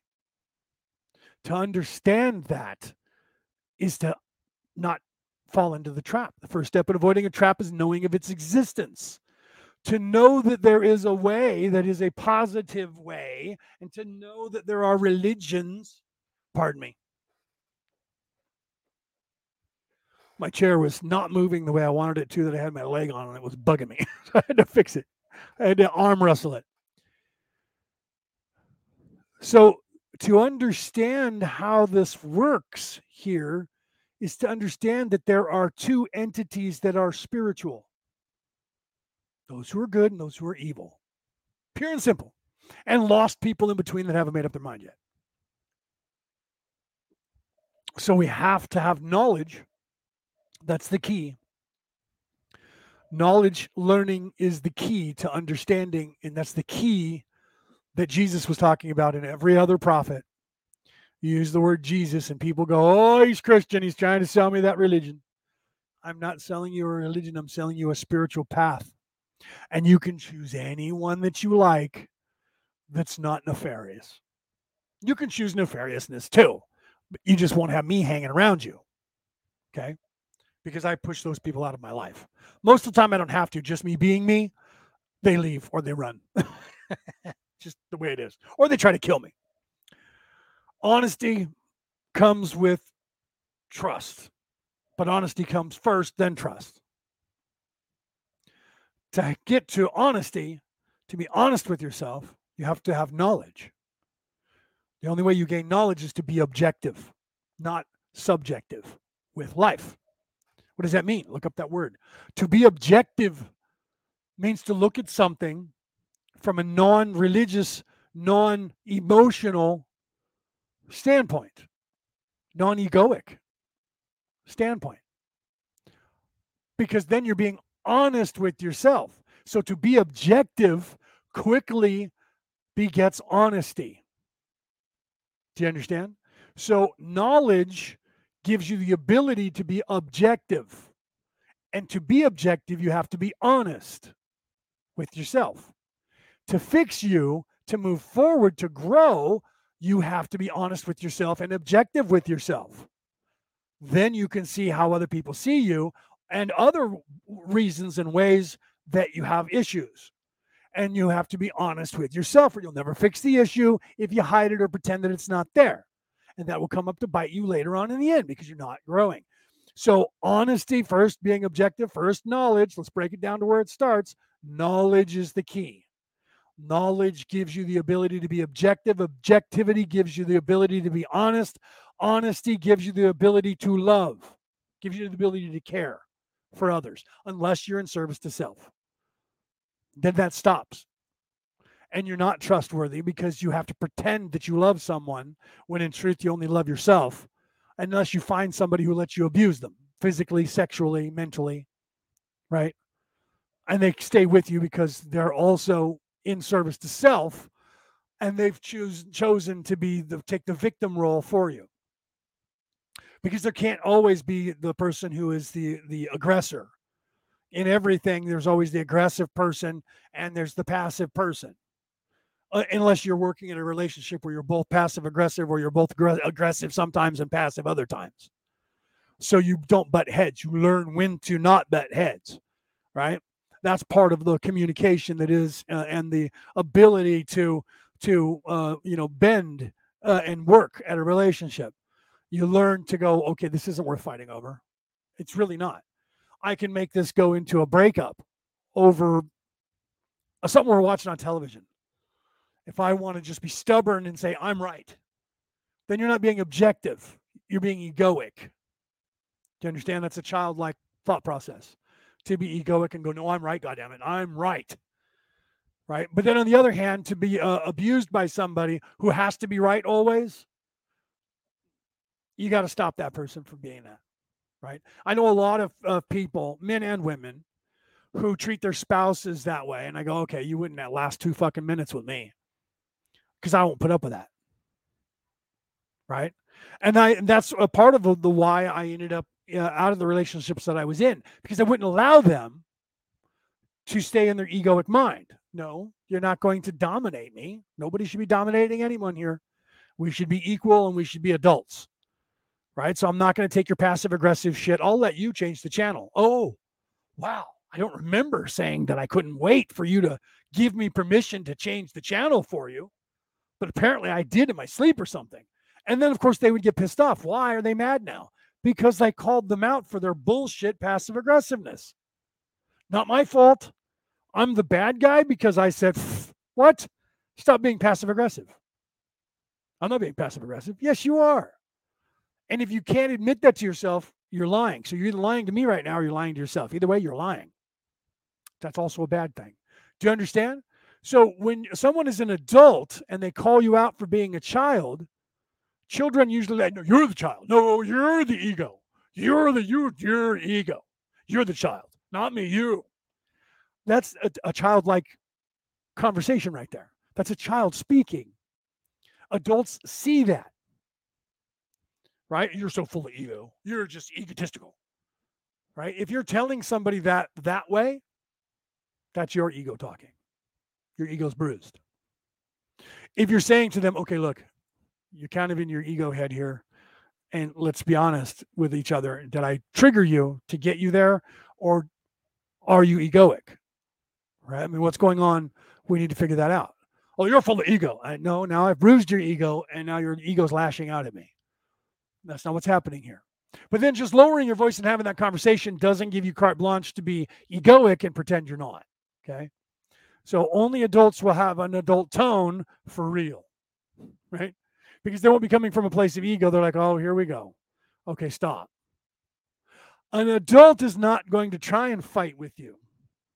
An adult is going to go, okay, hold on, we need to stop. Let's stop and take a pause here and talk like adults. When you get mad because someone said that to you, that's your ego, and your ego is bruised. And you should admit to yourself right then that you're in trouble because you're being controlled by your ego now.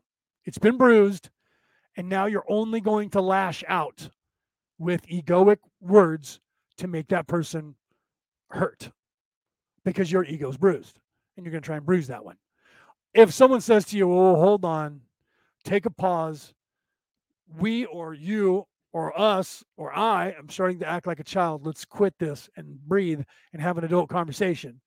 And you don't get mad and you can say to yourself, you know, you're absolutely right. We were we were both getting out of control or admit to yourself, I was the one that was being egoic here. That's very adult of you to acknowledge that, not you. You were the one that was being calm. I was getting out of control, wasn't I? I got triggered and my ego got bruised. Only an adult will do that. So if you don't and you can't, you're being ruled by your ego and you need to fix that. You need some more shadow work to be done. Trust me, I was there. I say these things and I and I don't, you know, some people go, Oh, yeah, yeah, you're a know-it-all, aren't you? No, I'm 54. I just figured that shit out too. Okay. You just saw me 10 years ago. Ego. Do you understand? So when I say these things to you, it's not because I'm so high and mighty that I've never gone through this shit. No, oh, I'm saying this to you because I have. I've been there, done that and I'm not saying I'm perfect because I'm a work in progress. I still get triggered by people. I still go fly off the handle. Come on, and I'm not perfect. If I were perfect, I wouldn't be here. I'd be the Christ, and I wouldn't have to be here anymore because I'd be somewhere else because I already saved everybody and already went to hell and and ascended from it. Which I brought up on Monday when I was on the show on Monday for Watchers Talk about about the uh, Tower of, of Babel. No, I brought it up again on on Wednesday on um, Skull Island. And I forgot to mention when we were talking about uh, the mines of Moria, the dwarfs, when they went there and they dug too deep with their greed and they unlocked the Balrog. And that was the Tower of Babel only going in the opposite direction, going inward instead of going upward. But it was the same thing. They went too high, like Icarus flew too high, too close to the sun, and it melted the wax and his and he lost his wings and he fell and he, you know plummeted back to earth. He didn't die, by the way. They caught him. He didn't fall to his death. I, I believe that God saved him. Don't quote me though. It's been a long time since I read the story, but I don't believe that he died. That's why he survived because of his faith. Anyways, but he had gone too high, like the tower, and it, and I forgot to mention that the reason uh, that that okay, let's let's look at that in the way it was written. So what happened? The Balrog attacked and everybody ran. And then what happened? Gandalf the Grey stayed behind to buy time for everyone else. And in doing so, he ended up getting in a precarious position where he was hanging off the ledge holding on and the Balrog had his whip attached to around his ankle and was hanging in the air by that. But he looked up and made the decision when he saw Bilbo, he said, Flee, you fool, fly, you fool. And he knew that he wouldn't leave while he was still there and savable. So he let go and sacrificed himself. And then he fell into darkness. He fell into hell with the Balrog and he fought the Balrog all the way down. And when they landed, he killed the Balrog and then he died, but he then ascended and he became Gandalf the White. He became the Christ character and he descended to hell, sacrificed himself for the betterment of the all, because in doing so, Bilbo ran with the one ring that would bring back the devil who controlled everyone on earth, the devil walking the earth for a time. Do you understand? And he died and then ascended and became Gandalf the White. Why? Because there he became the savior when Saruman fell in his Tower of Babel. Do you understand? He had the big, huge tower in the two towers in the book and the movies. And he he went too greedily, too high, and became evil. So Saruman became uh, a agent of Sauron. So Saruman the White became evil, and then Gandalf fought him as Gandalf the Grey, and then escaped, and then fought and fell, sacrificing himself, becoming the sacrificial lamb, just like Jesus sacrificing himself on the cross, went to, descended to hell, and then ascended to heaven and came back as the Christ, as the white. No one in Middle Earth could then kill him. Do you understand? So they had the Tower of Babel in the in from the Bible in the movie for, for you know uh, uh, a parable and he became the lamb sacrificed who became the Christ character, the hero character, and continued from that point indestructible as Gandalf the White and saving everybody and staying with and guarding and guiding the the uh, hobbits to get that ring back to throw it into the fires of the pit of Moria to, so that it would melt and no longer have power. Right? So I forgot to mention that uh, uh, during that conversation that that was what happened there. Right? So I thought I would um, throw that out there. There's a song that I that I, I found a few years ago. This is Tony speaking. Forgot who it was by. Put it up on the screen. Forgot who it was by, but it's called "No Communication, No Love." Great song. I, you know what? I'm gonna have to look that up and find out uh, who sang that. Listen to it. Right? No communication, no love, because it's the truth. You don't communicate, then there's no trust. So you have to be honest. To communicate, you have to be honest. So honesty has to be there first. And then you can communicate honestly. And then you can be trusted and then you can be loved. So that's what we need to understand. So instead, or understand. So instead of getting angry at all the at the evil and trying to fight it, because you're not supposed to, you're just supposed to see it for what it really is and understand the dance and the beauty and the holiness of this entire operation that is the feng shui, that is the yin and the yang that it's here to for you to understand and and ascend from. This is our ascension. So you have to here's to, here's what you need to realize. The microcosm to the macrocosm is that we each individual human to become a being, a soul, a spirit that ascends, we have to do, descend into this place, which is hell. Do you see?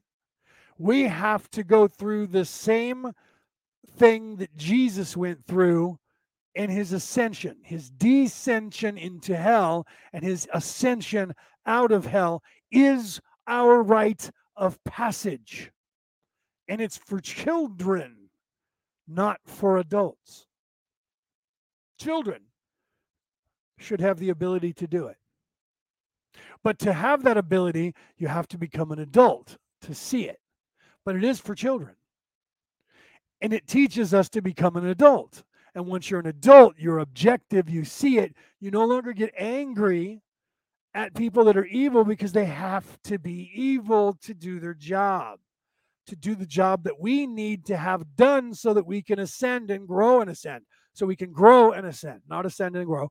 We then we do grow then, but we have to grow first to ascend, and then we ascend and then we grow more. Continue growing. So there is no fight between good and evil. Evil wants you to believe that. The longer you stay in that position, the more egoic you are because you believe that there's a battle that has to be won. That's egoic. That's not objectivity. That's not honesty. Because to be objective is to understand or to understand, to get, right? To understand in your mind and in your soul that there is no fight that is outside of yourself that your entire battle is internal with yourself. It's affected by everything around you, but you don't have to fight anything around you at all. No fighting. No reason to. Because it's there for a purpose. And it's not going away. Evil can never be defeated because it was not intended to be defeated. That's why one of us in that place that you go to and sleep where you know that there's a war going on stands by themselves. One. That's all. One of us stands and says, I greet you with the love and the light of the infinite creator. And evil can't get any further. And they're stuck there until the entire horde of evil attacking you loses all of its energy and collapses. But it takes all of your energy to do the same and then you collapse and people pull you back and heal you while one more person stands. The truth is, if we all stood, evil wouldn't stand a chance. Do you understand that? Why is that? Because we created evil to do a job. The devil will be unleashed on the planet uh, Earth for a time until there's no more time that it needs to be. Your ego only has control of you until a time when you no longer need it. Do you understand? Ego is evil. Do you understand? But that's you, that's a part of you. But it teaches you. So there is no battle to be waged outside between good and evil. Do we need to stop evil from doing some evil shit? Yeah. But that's not a war, right? That's just that we need to, to get people to understand or to understand what they're doing to them the more people are enlightened, the knowledge goes back to that again, the key. The first step in avoiding a trap is knowing of its existence. The first way to get out of the trap is to gain knowledge. The tree of life or the, the tree of knowledge, eating that knowledge, you gain knowledge. When you gain the knowledge, that's understanding. Understanding becomes questions. Questions breaks your your uh, conditioning. When you question, that's why they don't want you to question that's why they want to control the narrative so there are no questions, and anybody who questions is stifled. Why? Because questioning is knowledge. Because when you ask a question, you're asking for knowledge. And that in the act of asking for question or asking a question means that you're no longer subservient to the persons or person that is in charge that wants you to shut up and do only what you're told. Do you see? because you're like, well, wait a minute, why? Think about this, and, and they showed this dichotomy in Star Trek, the one the, the old series, when Kirk and Spock were hijacked by Spock's brother to go to the other side of the universe because God was there. And he believed that it was God. And he took them there, and they were all starting to believe it was God, including Kirk, until God said, You have a starship? Good. And then he said, Excuse me, what does God need with a starship? The act of his knowledge and questioning begat the wrath of the so called God, which obviously was not a God because he was all ego, because he lashed out when someone asked him a question that threatened his sovereignty. The same thing played out in Stargate, the movies, and Stargate, the, the TV series, with the Ra, uh, the, the original one from the movie was Ra, the God, the reason that they left Earth and closed the Stargate was because people started to question. And so writing was illegal and written word and language was language was okay, but writing and, and knowledge and history was illegal when they went through the Stargate to Abydos. The people there had thought they were gods. And they were like, well, no, no, we're not gods. At first they were like, yeah, we're gods. Then they were like, no, we're not gods. We're just people. And they were like, wait a minute, you have like all this wonderment tools and all this stuff, and you're completely different than us. And then, you know, like Daniel Jackson tried to write, and they were like, oh, no, no, no, no, stop that. Because it was forbidden. Why? Because writing is stuff you write down. There's knowledge in that. If someone writes something down you read uh, stuff that was written thousand years ago, you're going to learn something. So that was taken from them. The second that the people questioned whether or not Ra was in fact a god, Ra was trying to destroy the people at Abydos and close the Stargate and get out of there. Because that was the beginning of the end, and they knew it. That's what's happening right now on this planet. Everybody's starting to question everything, and that's the beginning of the end for all the people that are nefarious that are in charge. And it will end either with people voting them out of office or people overthrowing governments. You're going to see some of that happen across the world. Iceland already did it a few years ago. And they arrested everybody and they killed everybody, tried them and killed them, all the entire government. That's what I heard. But I know they overthrew the government. I don't know if they actually or overthrew it. I don't know if they actually killed everybody, but they overthrew their government because their government was becoming too socialistic and too communistic and trying to take control of the people, and they didn't take it. They're Vikings. They overthrew them. You're going to find that happening in other countries that we thought were free countries, and possibly in America, possibly in Canada, possibly in Australia, possibly in Germany, possibly in France. You're going to see that happening if people don't get voted out because the other people are going to double down, triple down, and become more and more evil and lock you down more and more and try to take control and beat you and, and destroy you and beat you down into submission. And that's going to cause people that are righteous to rise. So they'll either vote people out or there's going to be revolutions in the world. And that's going to happen because evil is trying to hold on at all cost, up to and including, and they tried that here, and they keep trying the narrative of painting anyone who is dissenting from their point of view, which is a very, very far left progressive point of view. Because now Barack Obama, even though he's still their captain, their king, my king, my captain, where's my other hand here? Uh, he's he's uh, uh would be considered a Republican now because he's so far right compared to how far they are left right? So the middle ground, the people who are in the middle, I'm in the middle. I'm not Republican. I'm not conservative. I'm not. I'm not uh, uh, uh, progressive. I'm a moderate. People who are moderates right now are the enemy of the left. You're considered a far right Republican. How far left they are. So if you're moderate and you're an American and you think you're a Democrat, your own party right now is so far to the left, and the Republicans are almost the same way. I'm not pointing, don't get me wrong. Don't start getting mad at me and hate on me. Oh, there he is. He's really just a hack for the Republicans. Here's a question that that I, I try to pose to everybody. In fact, Tucker, Tucker Carlson, who is who is in fact a libertarian, I like some of the shit that he says, especially because he attacks everybody equally. He brought up the point a few days ago that all these guys from the, the January 6th incident have been locked away in America under with no charges. This, if you're Irish, or, or, or European that smacks of England and what they did to the Irish for generations and what they did to the Scottish. Okay. Because they did this. They would detain you and lock you up forever and never charge you with anything. They just lock you up because they can. Because nobody tried to stop you, stop them from doing it. That's happened here in the United States. All those people that got arrested for January 6th, none of them, only a few have been actually charged with anything. None of them have been charged with anything. They're all locked up with no charges, no bail, no nothing. You're just in prison, and most of them are in solitary confinement. And not a single Republican is doing anything to get them out. Why? Because they're complacent or they would be trying to get them out.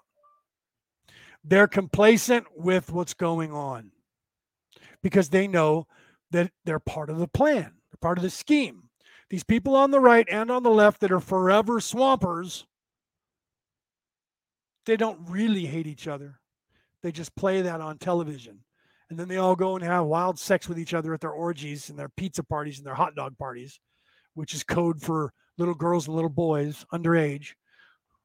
They cost $10,000 a piece. That's how much a human life costs, by the way. ten thousand dollars, you can buy a human. Do whatever you want with it. You own it. It's property. Slavery hasn't gone away; it's just gone underground. The rich and the elite have slaves. You just don't get to know about it. Okay. So, the understanding or the understanding, the knowledge that you have to be honest, which means to be objective. So, you have to be objective, and to be objective, you have to be honest, because to be objective, you have to be honest. And then to be honest is the only way that you can love yourself. And the only way that you can be loved by anyone else or love anyone else is that you have to fix you and be able to love you. Otherwise, you're just going to fail like you have in any other relationship because you're going to pick the same thing. The law of attraction comes into play there, right? You will attract what you are.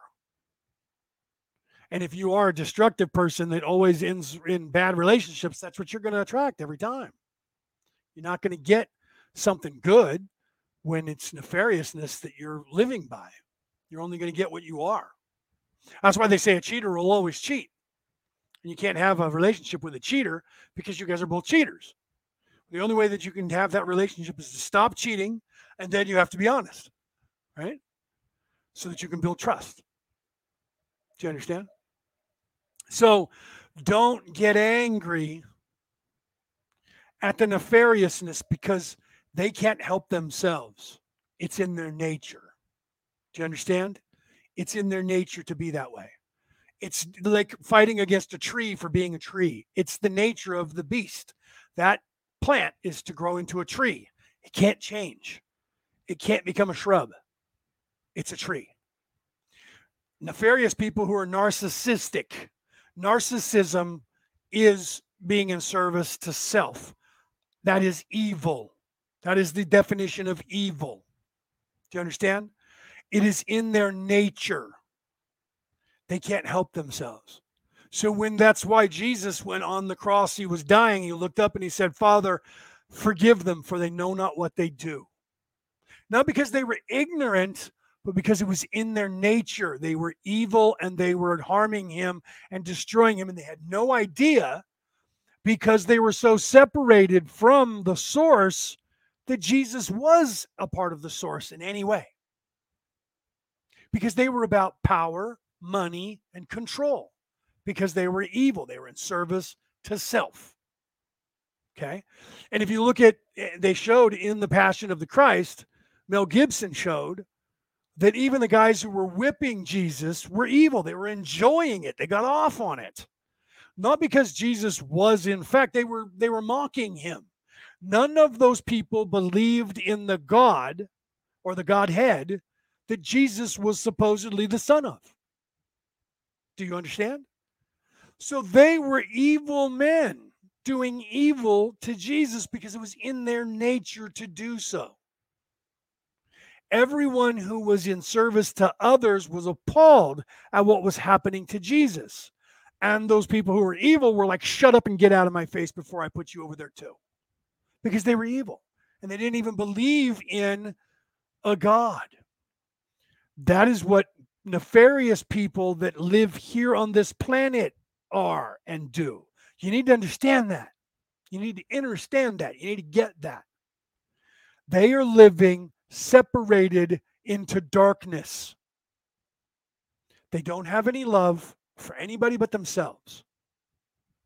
So they're not trustworthy and they're evil.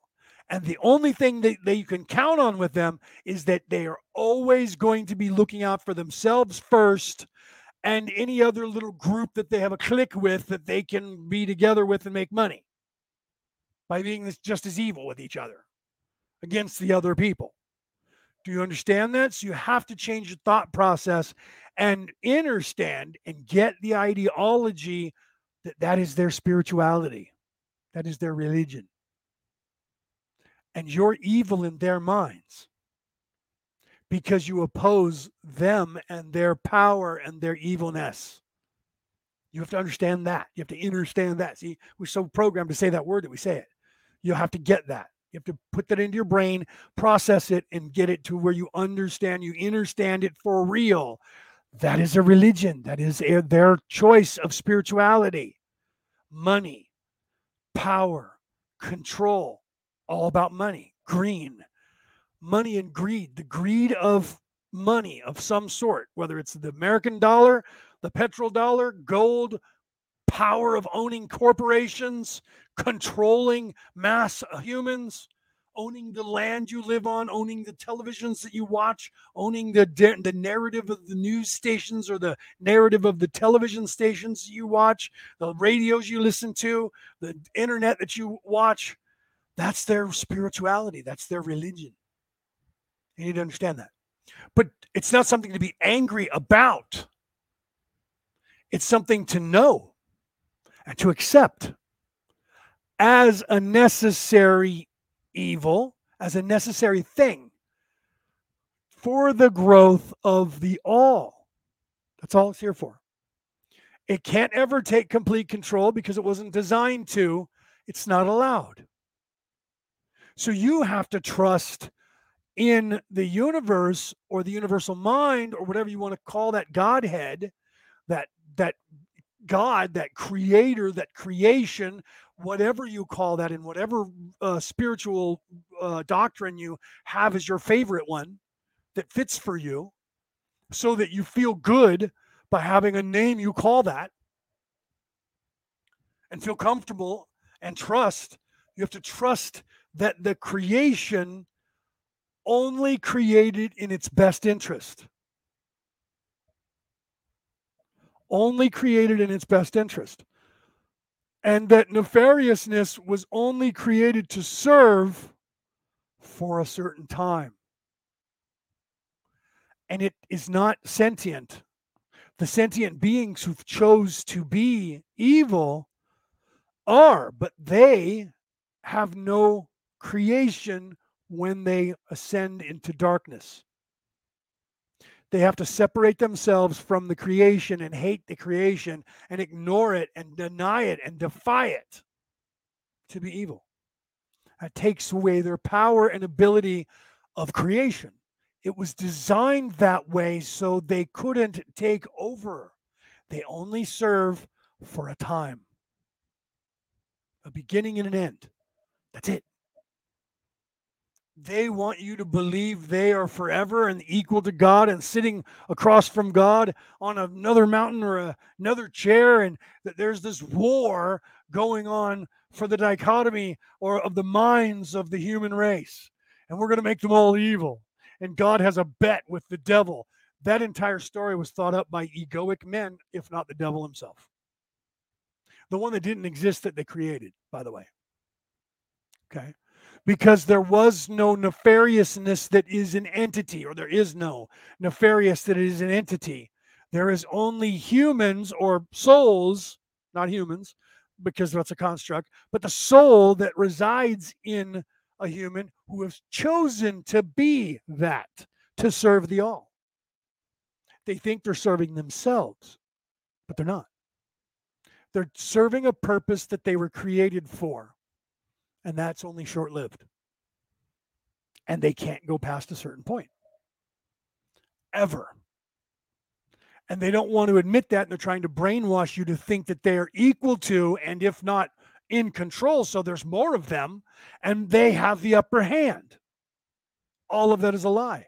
All of that is only true if you buy into their reality, which is their matrix, which is the destructiveness, which is allowing all of that to affect you. Or you can go, no, because inside me, not this construct, but my soul, I'm not evil. I'm in service to others. And you have no effect on me. You can only try to, uh, to destroy this pain body and affect that and inflict pain on it, chop it into pieces and torture it. At some point, that which is me will leave this body and then you're undone. But the only way that you can then make people be still afraid is go look he's gone. He's never coming back. Why? We killed him. We're going to do the same to you. That's how terrorism works. Do you understand? Because they be- get you to believe in their fear. That by killing a person it somehow destroys the soul. Well even if the soul's not destroyed, they're going to have to be reborn. They're going to come back and they're going to be babies. yep. Time goes on. And that child will grow up to be a human, and that child will grow up to be a man or a woman. And eventually, that man or a woman who is that child has the same ability to remember again and take up the mantle of doing what it was doing last time they were here. Well, that could be a hundred years later. Yeah, but luckily for us, people die every second. People are born every second, which means that people are perpetually in the state of awakeness always. Do you understand? May not be the same soul that's always awake, but I believe that's happening too. Okay. And a lot of us are starting to believe that in the world now, that some, a lot of us are occupying multiple bodies at once different places in the, in the, not just in the universe, but different places on the planet. Too many things have happened curiously on continents apart from each other at the exact same time by two different people. So either the universe does that, and that's part of uh, nature, right? Or the soul that was occupying those two bodies are in some way connected, if not the same soul, right? For instance, the Buddha, right? And Lao Tzu. Lao Tzu wrote the Tao Te Ching at the exact time the Buddha wrote the Buddha in the same country in China. And they're both almost identical. They are both the way that if you follow that way, you will become enlightened, wake up, and be able to escape this matrix. And they were both invented almost to the same year. They can't they can't figure out they can't even prove that either one of those people actually existed. They say the same thing about Jesus. They say the same thing about every prophet. Well, there is no real definitive proof that that prophet actually existed. Really weird that they have the exact same storyline that all the other prophets had. Well, they must have read the books. Oh, okay. Let's let's play with that for a minute. Right? So we're to believe that like Jesus went to Mesopotamia and read the scrolls and came back and acted out the part. Well, if that's the case, then why did he not put his own spin on it? Because everybody always puts their own spin on shit. Why? If they're egoic, they're trying to take credit. So they have to change things so it's mine. So people don't say that I stole that. Right? So if Jesus didn't steal it, why wasn't he quoting? Do you understand? I quote because I don't want people to think that I think that this is all mine. I already have people thinking that about me. You're a know it all, aren't you? No. See, you don't know me. Because to know me would be to know that I am not a know it all. And I'm the first one to say, mm, I don't know the answer to that. I'm also the first one that says, this is what that was said here. I'm forever quoting movies, I'm forever quoting scripture, and I'm telling you where it came from. If I were trying to pass it off as my knowledge, I wouldn't be saying any of that. I'd be going, yeah, fear, anger, and aggression, that leads to evil. So saith Leonard. Remember that. Yoda fucking said that. That was written by freaking Spielberg. right? No, no, it wasn't Spielberg. It was what's his name? Spielberg did like the help with the filming, but it was what's his name? So, you know what I'm saying? I quote that because the character was written to be wise and said some really wise shit. When you and all the characters throughout all the movies, when a writer wrote shit properly, they're trying to tell you these same stories, and I point those out to you. Same thing with music, same thing with poetry, everything there, there, there's certain people who are in service to others who are incorporating these storylines. The universe does it. That's why I said, like the, the Bible code, uh, you could put any book to the Bible code and you will find the same uh, information because I believe it's in everything, not just the Bible. Okay. One of the guys that tried to discredit it said, I used Moby Dick, which is almost as long as the Bible, and I was getting the same stuff. Yeah, yeah. Yeah, you would because I think that code is in everything. It is in everything. It's there for us to understand. So I believe it's in everything we write. We're telling the same story over and over and over and over, and we're not getting it consciously. That's why when you wake up and you realize what's going on, you realize how simple it is. And all these books don't mean shit. They do because it's in the book, but it's so obvious when you wake up that you just laugh. And that's why when someone said to me, if you're, you know, as a Christian minister and as a knighted by the Catholic Church, how can you be objective when you look at all the other religions and don't see it from a Christian standpoint? Because I understand, I get what all of those stories were trying to say. And all of those stories are nursery rhymes for children. All of them. Everything you need to know in the universe to be an adult to wake up is child's information, children. It's not, you think it's so esoteric. I don't understand it. I can't. What the hell's going on, man? This stuff is so crazy. And that's because you're a child. It's because you're a child. When you become objective with yourself and honest with yourself because of your objectivity, you then become an adult. You start to, because what? You repair stuff, you admit your faults, and you try to change things about you that irritate other people, unless you don't care. Then you're in service to self. I don't give a shit what those fucking people think of me. I don't really care what people think of me in the sense that most of the time egoic people have an issue with me, right? So when people go, dude, you just think you know everything, that's an egoic process. That thought process and those words are what children say and how they say it. Do you understand? So when someone says something like that to me, I, I look at them and I see a child. I don't scold them because they're a child. It's not their fault, it's in their nature. They don't know what they're doing. Okay. So I don't get mad when someone trolls me. I go, oh, here we go. Okay, bye. Do you understand? Same thing when somebody says that about me, right? I have people that that were supposedly friends of mine that were like, "You can't possibly be all those things you claim." Well, if I was lying about that, somebody would have came out and said to everybody, "I looked it up, and he's not any of that." I've been on the air for going on eight years, almost nine years, and I've been saying it for nine years, and no one has ever shown up that said, "Hey, you know what? I looked that up, and you don't have that." You lied. And it's not because I've gotten lucky, because I used to challenge people on every show. Don't believe a word I've said. And if you think I'm lying or I'm wrong about something, prove it and I'll put you on my show. I, anybody who's followed me for more than two years used to hear me say that every single show that I had on the air.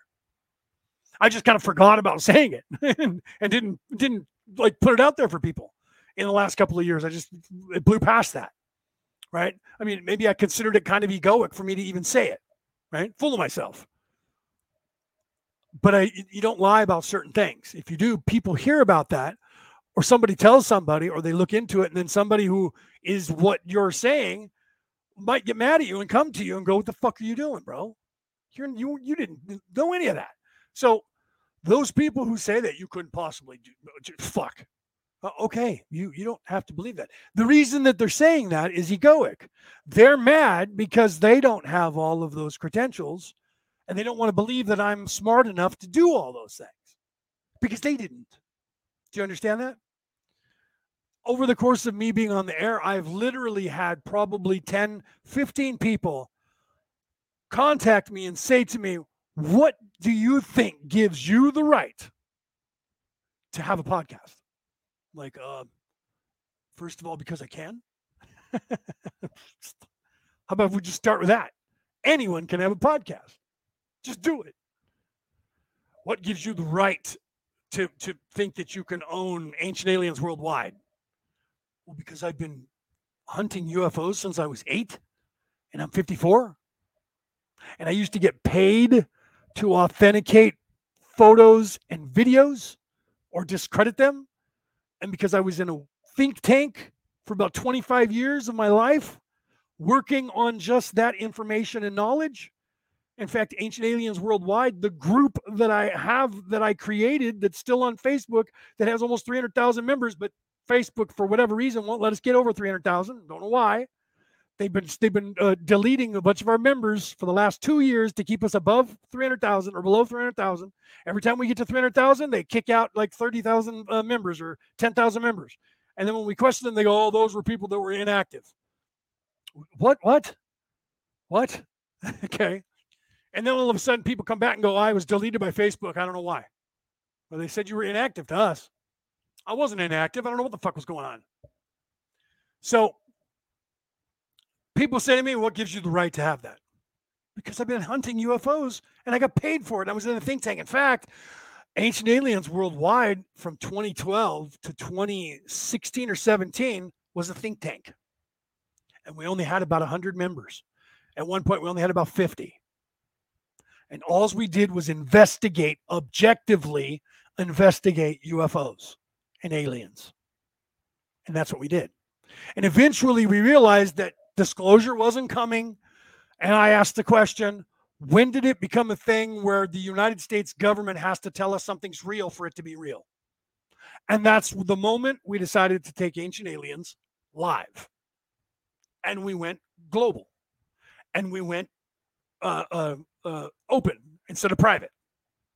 Now we're back private because Facebook changed the rules that if you were open, anyone could join your group and you can't stop them. Okay.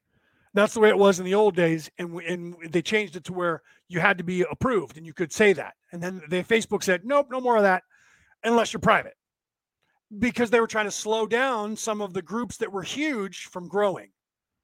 And then they wanted to to ruin groups by allowing anyone to let anyone in, because back in the day when that was happening, people did nothing but post porn and and ads for sunglasses and negligee and everything you can imagine every time somebody was online, there would be a thousand porn pictures and every, and if you have that on Facebook, bang, bang, bang, bang, you get hit with Facebook rules and then you get deleted.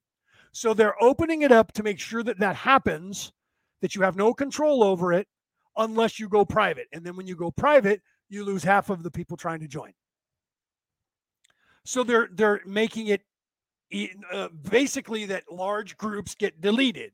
So they're keeping the population down by changing the rules. And that's what they did. And anybody who owns a group that is bigger than 10,000 members understands what I just said because they went through it two years ago when Facebook changed the rules.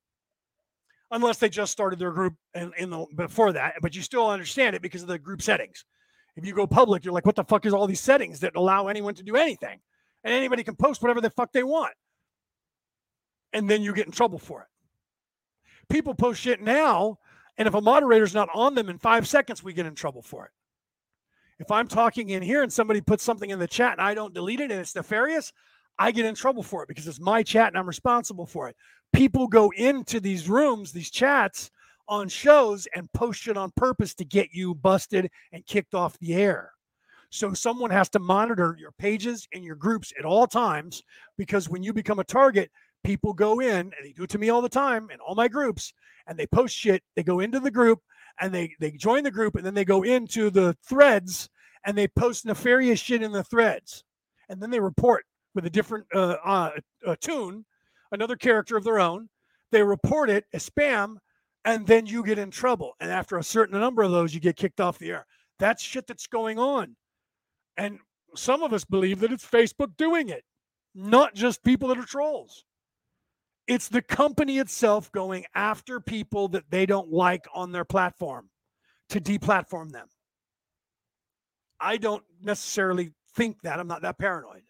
I think there's just evil people that troll people. Do they get paid to do it? Maybe. I don't know. It's possible. Okay. So all that has to do with trust again. All that has issues to do with all of the things that people do. So I have people that ask me these questions. How can you not get angry when someone is doing that because I understand that it's in their nature. Right? If you play World of Warcraft and when the pandas arrived, right, the video starts out in with the with the with the pandas as to uh, it says shows two ships fighting, firing cannons at each other. And you hear this this panda speaking, and of course they're speaking as if they're Japanese. The entire panda uh, uh, uh, uh, Uh, uh, uh, race is very uh, Japanese oriented, and they speak with a Japanese accent, and they, and they talk like uh, Shaolin priests, right? So, the, so the, the panda, you hear him talking on the while the while the cannons are going off and both ships are being destroyed and almost ready to sink. Why do we fight? Because it is in our nature. That's how it starts. And then at the end, he says, Why do my people fight? To defend home, country, family, and homeland. Not, he says, the, it is not the question of why do we fight? That's what he says in the beginning. Why do we fight? Because it is in their nature. Then he says, the question, the true question to ask is not why do we fight, but what is worth fighting for? Do you understand?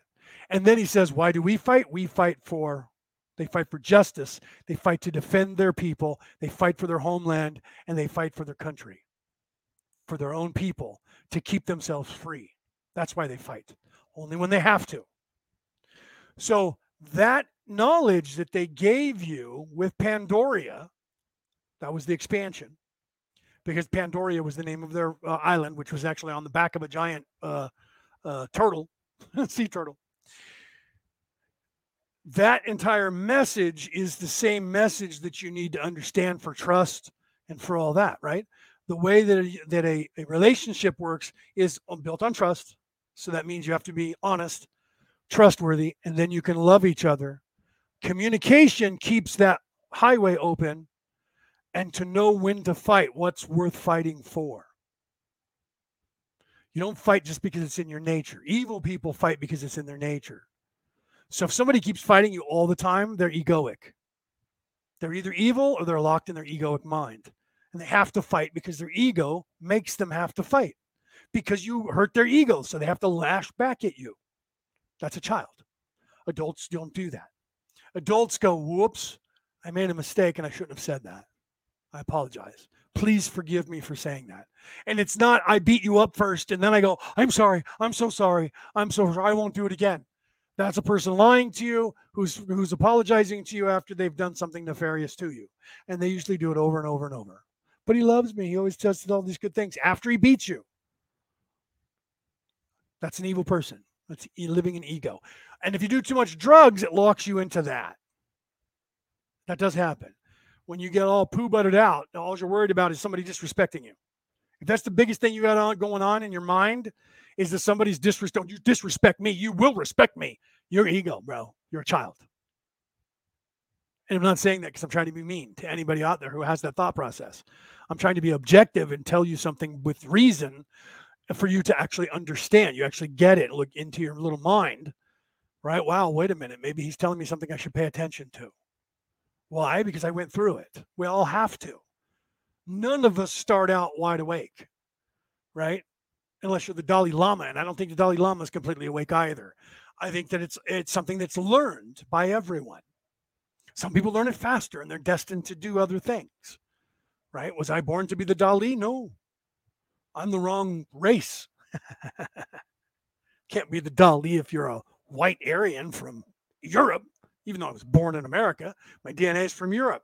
It's the last time you saw a Dalai Lama that was anything other than a Asian right? Somebody was Chinese or Mongolian or or Tibetan. Think about it. No women either. No women either. All right. So I'm going to get off here because now it's almost three hours. Got to go. All right. It's been going on for a while. Uh, almost three hours. I'm uncomfortable. My ass hurts from sitting in this chair. My leg doesn't hurt, but my butt hurts from sitting in the chair. I'm getting restless. And it's almost seven. I got to get dinner for my mom myself. Right. So trust knowledge first, objectivity, objectiveness, honestness with yourself. Then you can love yourself, and then other people can love you, and you can love them. And then you have to work at it. You have to stay honest, you have to stay objective, and you have to work. That makes you become an adult. You don't overreact to anything, and you don't start getting in a fight and get egoic. You stop that and try to be an adult. Learn your triggers. Learn your triggers so that you can beat your triggers, right? The first step in avoiding a trap is knowing of its existence. So learn your triggers and fight against your triggers. That means you have to get all the negative shit out. Jung talked about it. That's why Carl Jung has a, a Jung Institute, right? Carl Jung would have been the Dalai, right? With the shadow and the shadow work that, that we only use now because Carl Jung came up with that because he understood, he got that the ego is in the shadows and that you have the shadows stuff is what you hide from yourself when you're not being honest. And those are the things you need to fix.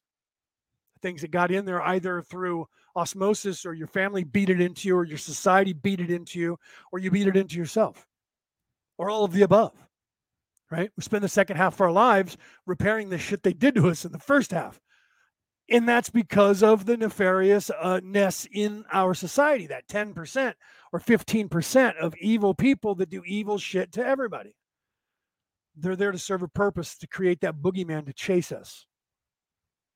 But we don't have to hate them. We don't have to be angry for them or at them because of what they do. They do it because it's in their nature. It was designed that way so that we would actually experience life that's what we're doing here. We're experiencing something that we don't have mortality. We're not mortal, just this construct is. And we're experiencing that, but the only way we can truly experience is that we have to forget we're immortal. But the job here is not to be completely forgetful and never remember that you're immortal. Okay you're supposed to wake up and remember that you are mortal. That's our rite of passage from childhood into adolescence and into adulthood. Or from adolescence into adulthood. Do you understand? To become a being is to become the adult. Do you understand? And the only way you can become the adult is to trust yourself and the universe itself. You have to trust in the Lord, trust in the Godhead, trust in the God, trust in the Creator, whatever you call that thing that is the positiveness that created, the creationness that we all are a part of, a piece of. But we don't remember it until we do. We can't remember it until we can. All of that starts with knowledge. That's the key. Then understanding from knowledge, understanding, getting the knowledge into our minds, digesting that, and then being objective with the universe and our reality. Honesty is objectiveness. So, objectivity comes with honesty. Love comes with honesty. So you become objective with knowledge, and then you become honest, and then you become love. And then you're an adult. All right, guys. I will see you next uh, Wednesday. I don't think I'm going to be on there before that. I don't believe. Um, so I'll see you guys on Wednesday, and then I'll see you back here again on Friday. But trust, trusting in the way, whatever you call that. You have to trust in yourself first. The way is through you. Jesus talked about that. The way was through Jesus. It was through his teachings. It was through what he was telling you. And what was he telling you? The way.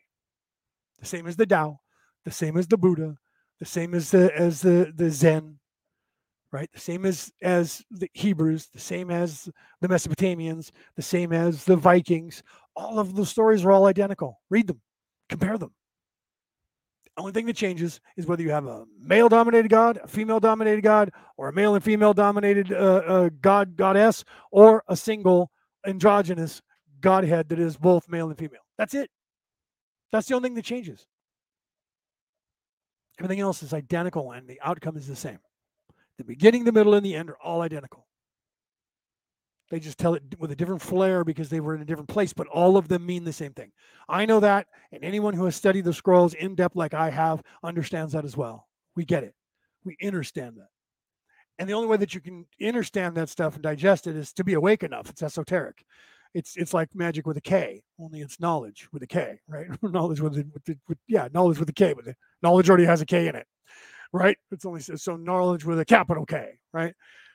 it, that's the only way that you actually digest that. And that's why when the Sufi spent his entire life buying books and trying to become awake, that one day when he woke up and he was actually awake, he realized it burned all of his books because he realized that all of them were nothing, meant nothing because it literally is in everything in front of you, literally. And when you wake up, you realize it, and you laugh. You laugh how simple it is. And that's when you say, just like I do, all those all those dusty tomes, all those scrolls are children's nursery rhymes because you realize how simple they are once you actually are above that plane of vibration to where you can look back down at that which is one, two, and three and 4D. The reality, when you see it from outside above that vibration, you, then that's when you go, wow, it really is for children. And if you're not there yet, you will be, because it took me really until last year to figure that out, honestly. And it wasn't 100% until this year when all of the scrolls all of a sudden made perfect sense to me. And I went, wait a minute, this stuff was jibber jabber 10 years ago. Nobody understood it. And I started asking around, do you understand this? Some of the people were like, yeah, yeah, yeah. And I was like, nah, no, you don't. Because if you did, you would have been going, dude, do you understand this? Right. There was a lot of people that were like, oh, yeah, yeah, me too. And I was like, really, that's weird because nobody came to me and asked me that question. So, uh, like everybody else around me was going, maybe I was, you know, I don't know, I'm understanding this. Well, I'm not going to tell anybody. Well, then their ego. That means they don't get it. So I know for a fact that people didn't understand it the way I did because when I asked them, they all said, yes, well, of course. Like as if they've known it all along. And I'm like, really? So it wasn't an epiphany to you? Because it should have been. right? Because you should be giddy when you get that. And not, boy, oh, yeah, I, I understood all that in 1972. No, because if you did, you would have wrote a book and you would have been a millionaire right now because nobody on this earth understood that in 1972. There were very few people who did. Those who did wrote a book. Carl Jung, Joseph Campbell. okay. And if you go back in time, there's people just like that going all the way back in time to Jesus and before that with all those dusty scrolls. One person per generation for a very long time understood stuff. And then you had philosophers, they're still around. Why? They wrote books about their philosophy because they woke up and they saw things in a different mindset and they were trying to tell everybody. So anybody who hasn't written a book talking about their philosophy and, and, interpreting the scrolls hasn't actually done it. I'm not writing a book about it because I don't I don't believe in that. I've written a couple books. I don't believe that books are the way. Right? Just like when people are like, "Oh, you got to start charging for everything you do." No, I don't I don't think so. Who am I to think that I'm above Jesus? Above all of these people throughout time who gave their information freely to the masses, that I should be able to charge for it. None of this is my knowledge. I didn't invent any of it. Everything I know is the accumulation of knowledge that is here for everyone to see if they know what to look for and what to read and how to interpret it. So, why should I get paid for showing people? Jesus didn't do it. Neither did Mohammed. Neither did David, Daniel, Elijah, any of the apostles. Do you understand? So people say to me, you need to start charging money for everything you do because you need to. I, you know, I had a psychic tell me because I worry about that kind of stuff. I always have. I grew up in a, in a poor family, so I'm, I was money and security was always my biggest issue. Now I'm on Social Security. I'm like, fuck, I'm, you know, the government. I'm, I'm at their will, right? The cat's coming and talking to me, so it's time for me to go. She actually is coming in meowing at me right now, talking to me. You guys can't hear her because her name is Squeaker, Squeaky, for a reason. She doesn't meow, she just squeaks. But I can hear her. I'm tuned into her voice, so I can hear it even when it's just a little meh, meh, and she just did that. She's talking to me. So I mean, she woke up and she's coming to get me. She's telling me it's time to get off of here because it's time to, to see. She's literally jumped up on the chair where I had my foot now next to me. She's over here, sitting here next to me while I'm petting her now, and she's talking to me. Oh, baby. All right, so um, it's it's three hours anyway. We're at the three hour mark, right? We're one minute out. So trust, work at it, work at it, understand it, and don't get angry at anything really, especially not evil. Evil is designed that way; it's in their nature. They can't help themselves. Okay, um, and so that you just have to cut them out of your life. Anybody who is evil, if you're not evil and you're in service to others, then you got to cut people who are in service to self out of your life. You do. You have to do it. If it's somebody that you're in, that you love and you're married to, it's all going to go bad.